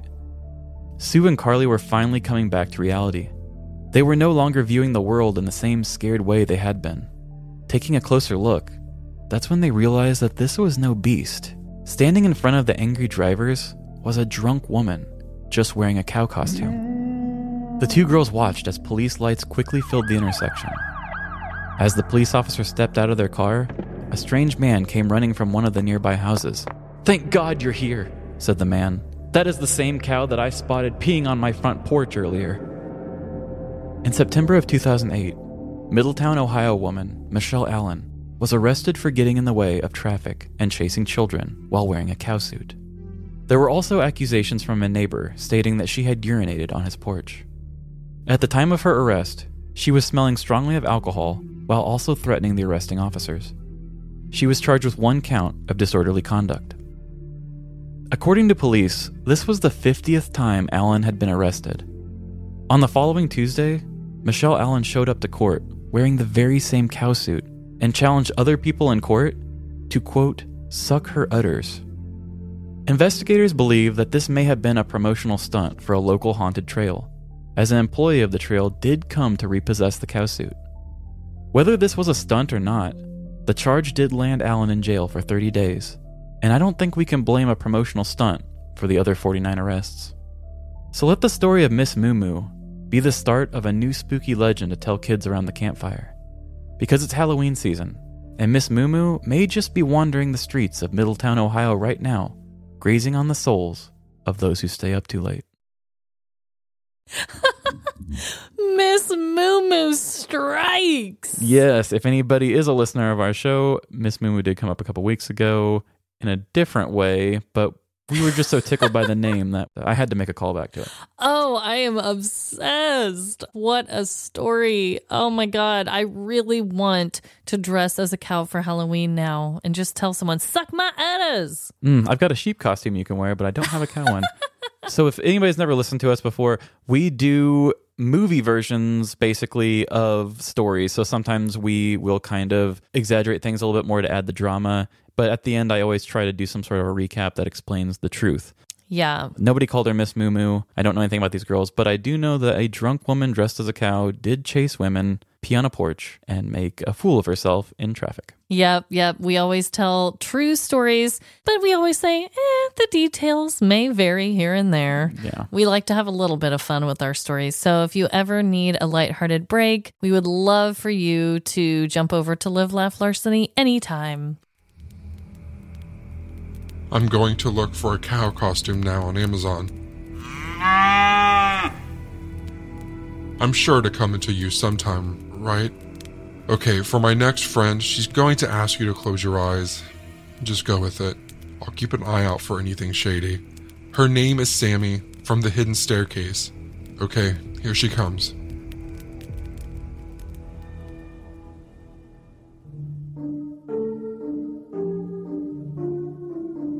Close your eyes and imagine a room. Its walls are covered in antique wallpaper, now torn and faded. If you look closely, you can see the outline of a secret door. A door that will open if you are willing to enter. There is a staircase there that descends into the darkness. And at its base, a room filled with terrible wonders. It is a library of mystery, a catalog of terrors. The pages of his books are stained with ink, capturing moments of time stained with blood. Its shelves are weighted with stories that have yet to be told, with the answers to questions that have yet to be asked. Those stories are waiting for you at the bottom of the hidden staircase.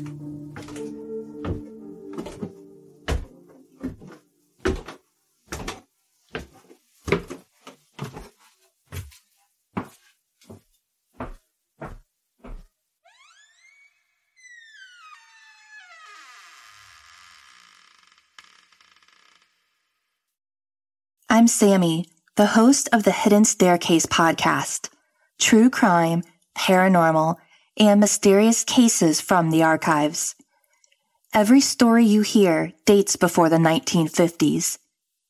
But for this Halloween special, I'm going to tell you about a game. A game that can only be played at midnight. This game should not be taken lightly. If anything, this game should not be played at all. But if you're going to play the midnight game, you might as well know the rules. The midnight game is an old pagan ritual used mainly as punishment for those who have broken the laws of the pagan religion in question.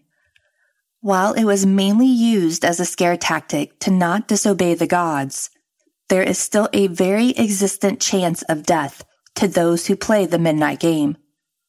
There's an even higher chance of permanent mental scarring. It is highly recommended that you do not play the midnight game. However, for those few thrill seekers searching for a rush, or for those delving into obscure occult rituals, these are simple instructions on how to play.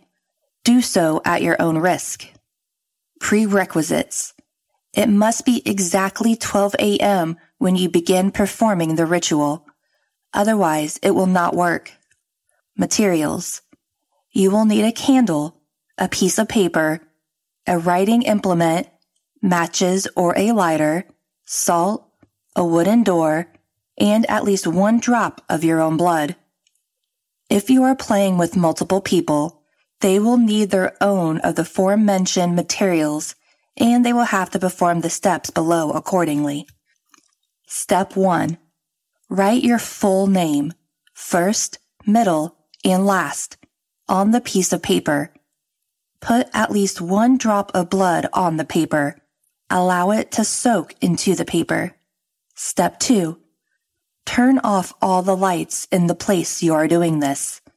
Go to your wooden door and place the paper with your name on it in front of the door.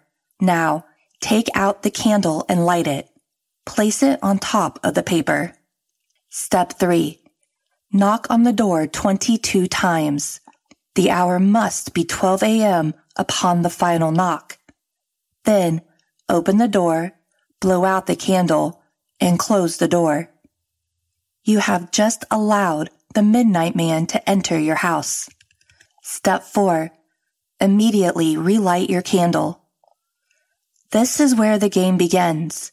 You must now lurk around your now completely dark house with the lit candle in your hand. Your goal is to avoid the Midnight Man at all costs until 3:33 a.m. Should your candle ever go out, that means the Midnight Man is near you. You must relight your candle in the next 10 seconds. If you are not successful in doing this, you must then immediately surround yourself with a circle of salt. If you are unsuccessful in both of your actions, the Midnight Man will create a hallucination of your greatest fear and rip out your organs one by one. You will feel it, but you will be unable to react. If you are successful in creating a circle of salt, you must remain in there until 3:33 a.m. If you are successful in relighting your candle, you may proceed with the game. You must continue to 3:33 a.m. without being attacked by the Midnight Man or being trapped inside the circle of salt to win the midnight game. The Midnight Man will leave your house at 3:33 a.m. and you'll be safe to proceed with your morning. Addition: Indications that you are near the Midnight Man will include sudden drops in temperature seeing a pure black humanoid figure through the darkness, and hearing very soft whispering coming from an indiscernible source. If you experience any of these, it is advised that you leave the area to avoid the Midnight Man. Do not turn any of the lights on during the midnight game. Do not use a flashlight during the midnight game. Do not attempt to use another person's blood on your name. Do not use a lighter as a substitute for a candle. It will not work. And definitely do not attempt to provoke the Midnight Man in any way. Even when the game is over, he will always be watching you. Good luck. You are going to need it.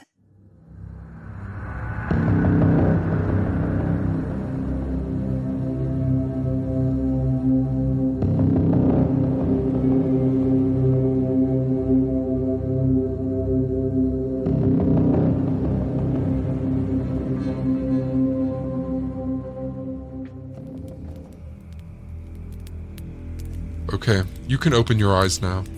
It's spooky season, and my next friend Lanie loves being scared. So she is sharing listener submitted stories from her two podcasts, True Crime Cases with Lanie and It's Haunted, What Now? A trigger warning before we get into the story. We do discuss mental health crises and suicidal thoughts. This will probably be a very long story, but I'll never forget it as long as I live. I also didn't believe in anything paranormal or outside the realm of science until this happened. I still just don't know what to make of it, to be honest, and I would love to hear what people think might have been going on. So, my freshman year of college, I moved into a dorm in a very old historic building in Florida. It was 2020 and COVID was still really bad, so each student had their own room. I quickly made friends with the girl who lived directly next door, Sophie, and a girl on the third floor, Evie. On the first or second night, we got to talking about ghosts and spiritual stuff, as we all realized we were very into the occult and whatnot. The third floor girl, Evie, suggested that we make and play a Ouija board. I had tried one before at sleepovers and it had never worked, but I was interested, and it was a super old building that was supposedly haunted, so we gave it a shot. We made the board out of cardboard, and that was the first of many nights using this thing. It worked every single time without fail, no matter what combination of people had their hands on the planchette. We eventually got a store bought board, and no change occurred. We used this board probably every day. It became like an obsession. It's all we talked about. I'm still not sure if it was because the thought of speaking to something otherworldly was exciting, or if something else was going on. I could tell so many little stories, but I'll try to sum up the important stuff. We knew it was legit the first night we played. We were quickly introduced to the entity on the other side. It went by Shove most of the time, but occasionally by Solo or SO. I don't think we spoke to anyone but them the entire time. We tested it by asking for the name of another friend we recently made, Stepmom. It guessed correctly immediately without her having her hands on the board. We had just met her. There is no way we could have known this. On the second or third night, we asked Shove to give us a sign that they were really there. We heard a noise at the closed door to my room and looked over to see a shadow outside of it, as if someone was standing right outside the door. We opened it, and of course, no one was there. We closed it, and the shadow was gone. Little things happened over the course of the semester. Things would be moved that I couldn't explain. The sink in the bathroom down the hall would turn off and on by itself when nobody was around. Stuff like that. After a few weeks of this, things really started to get weird. One night, I was playing the board with Evie's boyfriend and Sophie. Evie was laying with her head in her boyfriend's lap, not touching the board. Suddenly, she started panicking and hyperventilating. We thought she must be having a random panic attack or something, but she claimed she was unable to control where her eyes were looking. We went to take her out of the building because she was so freaked out, and in the lobby, she swore she saw someone out of the corner of her eye saw that no one was actually there and bolted out the front doors, terrified. Shove really seemed to turn on Evie for whatever reason. On another night, not long after that one, the three of us original girls were playing the board, and Evie told us her back was really hurting. She asked us to look and see if she had a really bad sunburn on her lower back. Strange, but that's what she said it felt like. There were a ton fresh scratches on her lower back when we looked. This was scary because she was not leaning on anything and had both hands on the board. I can attach a picture of the scratches if anyone is interested. Around the time of these events, Evie started to act really strange. For the first months I knew her, she was always very calm and down to earth, but she began acting extremely short tempered and possessive or jealous. Now, this is where I'm not sure what to think. Was it a mental health crisis, or were our nightly activities causing side effects?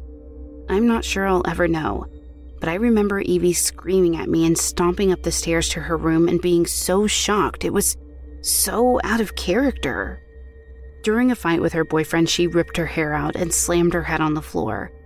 And then, after a week or so, she was involuntarily institutionalized after telling her therapist that she was going to take her life. This was obviously very upsetting for Sophie and me. And then Sophie had begun having suicidal thoughts. I'm not sure if this started before or after Evie left. And then one morning I woke up and checked my phone, and Sophie had gone to the hospital earlier that morning because she woke up and couldn't breathe. And it ended up being some tonsil issue, I believe, but the timing was really weird. Both Sophie and Evie ended up dropping out of college for mental health reasons. I spent the rest of the semester and the one after in that room and never had any serious issues. I had a roommate the second semester of that year and she didn't have any issues either. I played the board every once in a while to show curious friends the ghosts that lived in my room. Shove was always there but did nothing more than respond on the board. I'm still very much in touch with Sophie and Evie. Evie completely returned to her old self not long after dropping out.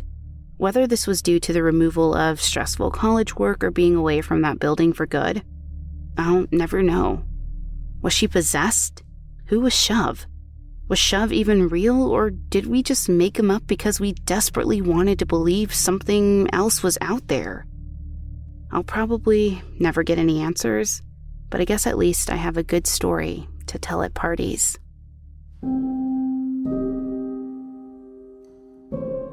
Now, Altruistic Study 166 brings us our final story about a possessive entity.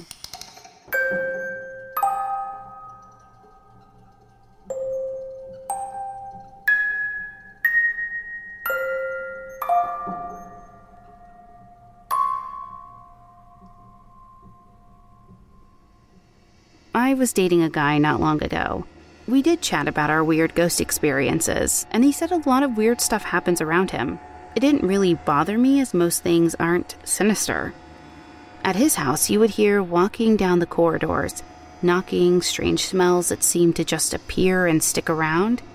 His son used to turn to us and ask us who else was in the house, or ask, Who's that? It was fairly innocent stuff until about a month ago. I woke up in the night and went for a cigarette. I went to the toilet and then got back into bed. I heard a creak by the door and wondered if it was his child. It wasn't. This huge, slim shadow stood by the door, and I mean huge.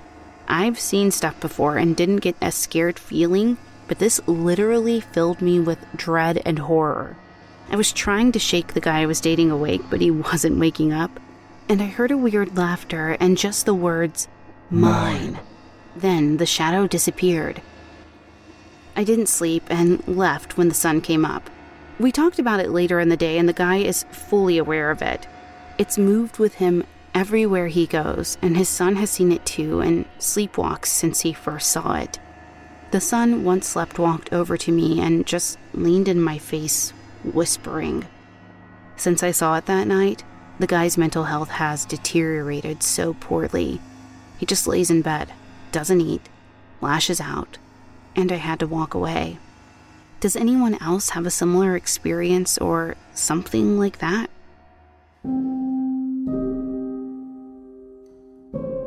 Something definitely has a hold on this poor guy and may even be moving on to his son. I hope that that's not the case and I hope that they both get help and are safe and okay.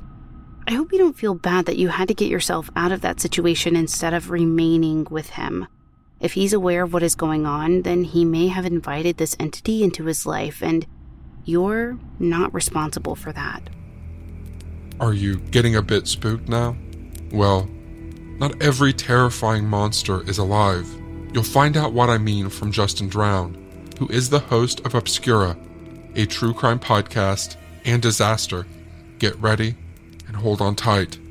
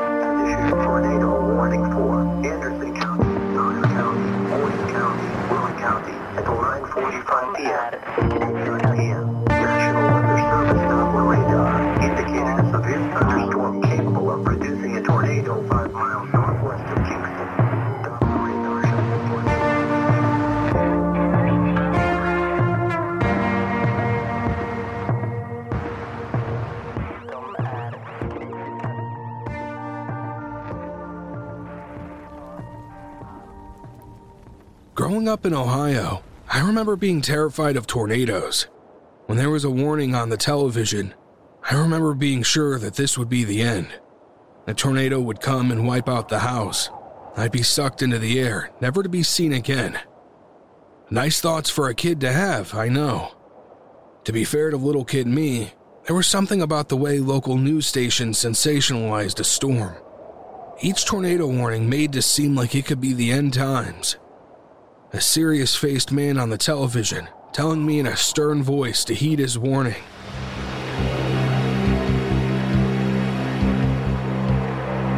If you are in a mandatory evacuation area, you need to get to high ground now.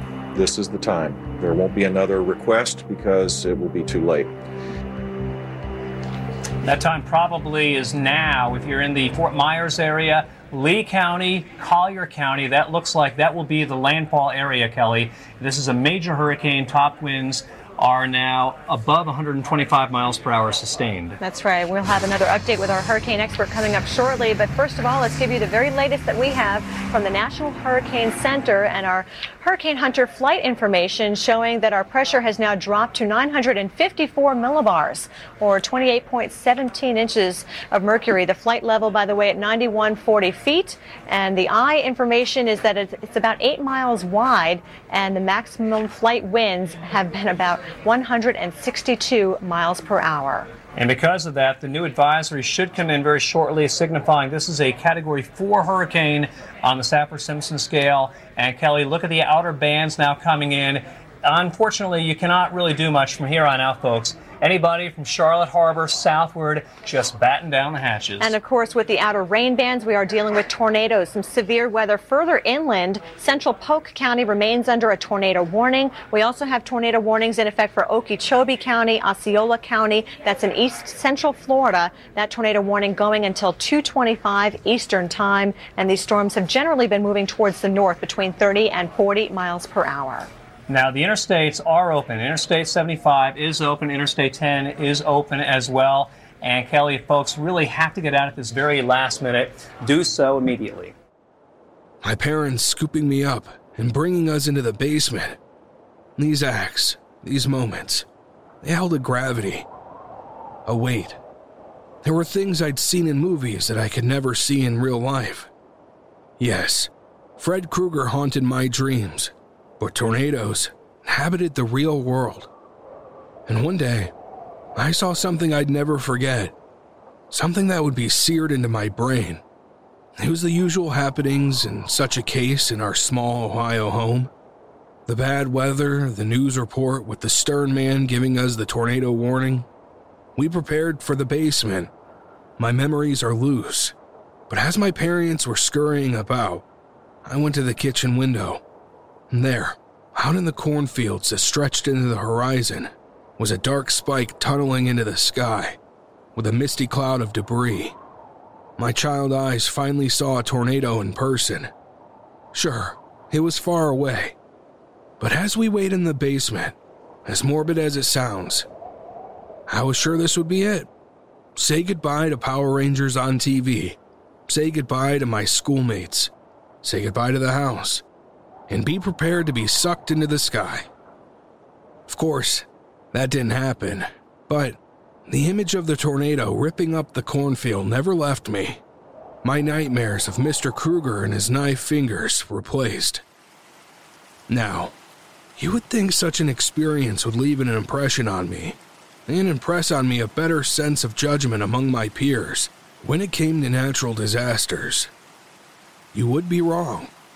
When I moved to Florida at 12, I became acquainted with hurricanes as all Floridians do. They became a staple every year. And with the first hurricane, I did treat it with a sense of wonder and awe.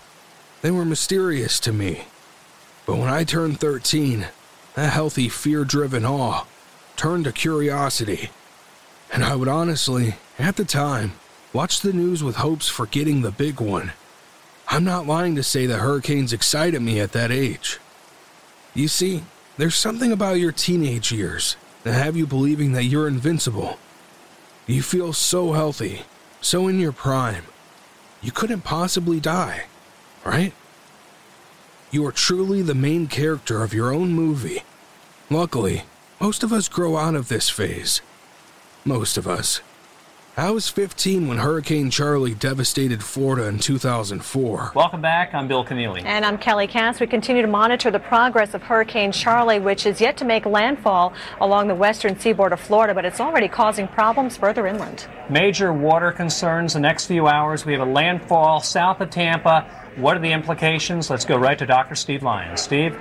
Well, Bill, the buzzsaw is heading right toward the greater uh, uh, the greater Port uh, Char- Charlotte area here in Fort Myers area.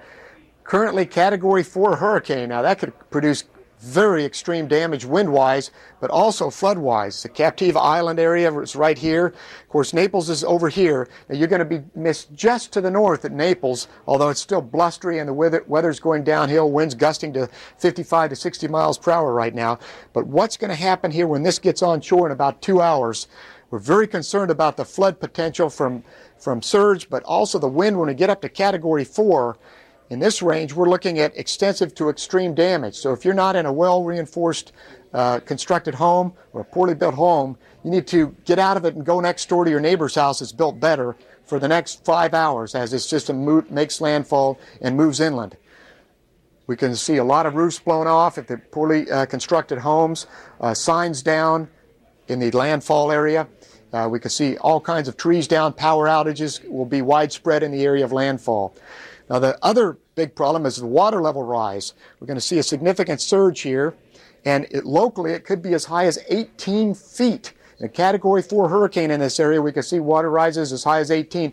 It's going to come up in a hurry. It's moving at 20 miles per hour to the northeast. That accentuates the height of the surge, but it also makes things go from nothing to a very big water rise very quickly. So don't be outside near the ocean right now. You should be well away from the coast on high ground because the water is going to rise very quickly over the next one to three hours in the greater Fort Myers area, particularly near the Port Charlotte area. It was one of four named hurricanes that season. Not many people were prepared for what came. The hurricane upgraded from a Category 2 to a Category 4. Charley killed 20 people, 15 of them directly. And like the morons we were, my friend Mike and I went jogging during the most intense part of the storm. The wind and the rain were unreal. That's what I remember most. Oh, and the trees shaking and blowing to the point of making a sort of music. Did I mention we were barefoot? No, I'm not kidding you. We were jogging through a Category 4 hurricane, barefoot, and I could feel the grip beneath my feet. Yes, we were those idiots you see in the background of a news report. When I was here when we woke up, it was a Category 2 storm emerging off the coast of Cuba, but the way everything was set up, it looked like, hey, it was coming to the Tampa Bay area. Then all of a sudden, all of a sudden, it takes just a tiny little shift to the right, and because of the way our coast is set up, that means a landfall much further south. That was bad enough, but it also was strengthening too, and it was strengthening rapidly. So this thing becomes a Category 4 storm now as the forward speed is being picked up, you're going to bring hurricane force winds into where you just saw Ken in a place that they don't typically get hurricane force winds. So while Tampa was spared, yeah, it was at the expense of Charlotte Harbor and Polk County and Orlando. And you know what? Everybody evacuated inland yep. just to be yeah. in the middle of this storm. So it was, it, we learned a lot. There were a lot of lessons learned from this particular storm and then it eventually went up and made another landfall in South and in North Carolina Huge as well. Storm. But you're talking about making landfall with 145 to 150 mile per hour winds and 15 billion dollars in damage. And little did we know, right, that this was just one of four storms that were going to hit the state. Three of them crossing right where Ken is right now. And you know, I'll say this too. Um, you, you know, go ahead, Ken. Oh, I was going to say, you know, it's really kind of hard to wrap your arms around how big of a deal this is unless you're in the middle of it. And I can tell you uh, a little story. We were out here covering the storms day after day, and they were cleaning up and cleaning up, but still not making a whole lot of headway. And somebody from Tampa, a photographer, came in and saw a couple of trees that were down in Lakeland and said, Oh, now I get it. And I thought, brother, you don't get it at all. I mean, that's nothing in comparison mm-hmm. to the scope of this whole thing. You know, and on television, it's all very contained and you kind of get a sense of it, but you live through it. Man, it's a totally different situation. Luckily, we made it back fine. At the time, we treated it as bragging rights. Now, looking back, I feel like such a fool. To the point that I rarely bring it up but I figured the circumstances of this specific podcast are special.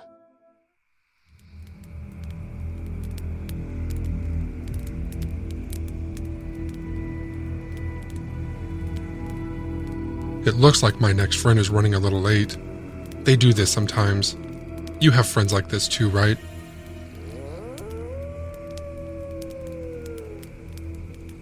While we wait, let's stop here. Part 2 will be available tomorrow, or you may see it available already. Either way, I'll keep the campfire warm whenever you're ready to return. Don't forget, all the podcasts you've heard from are listed in the show notes in order of appearance. Okay, I'll let you go now. See you again soon.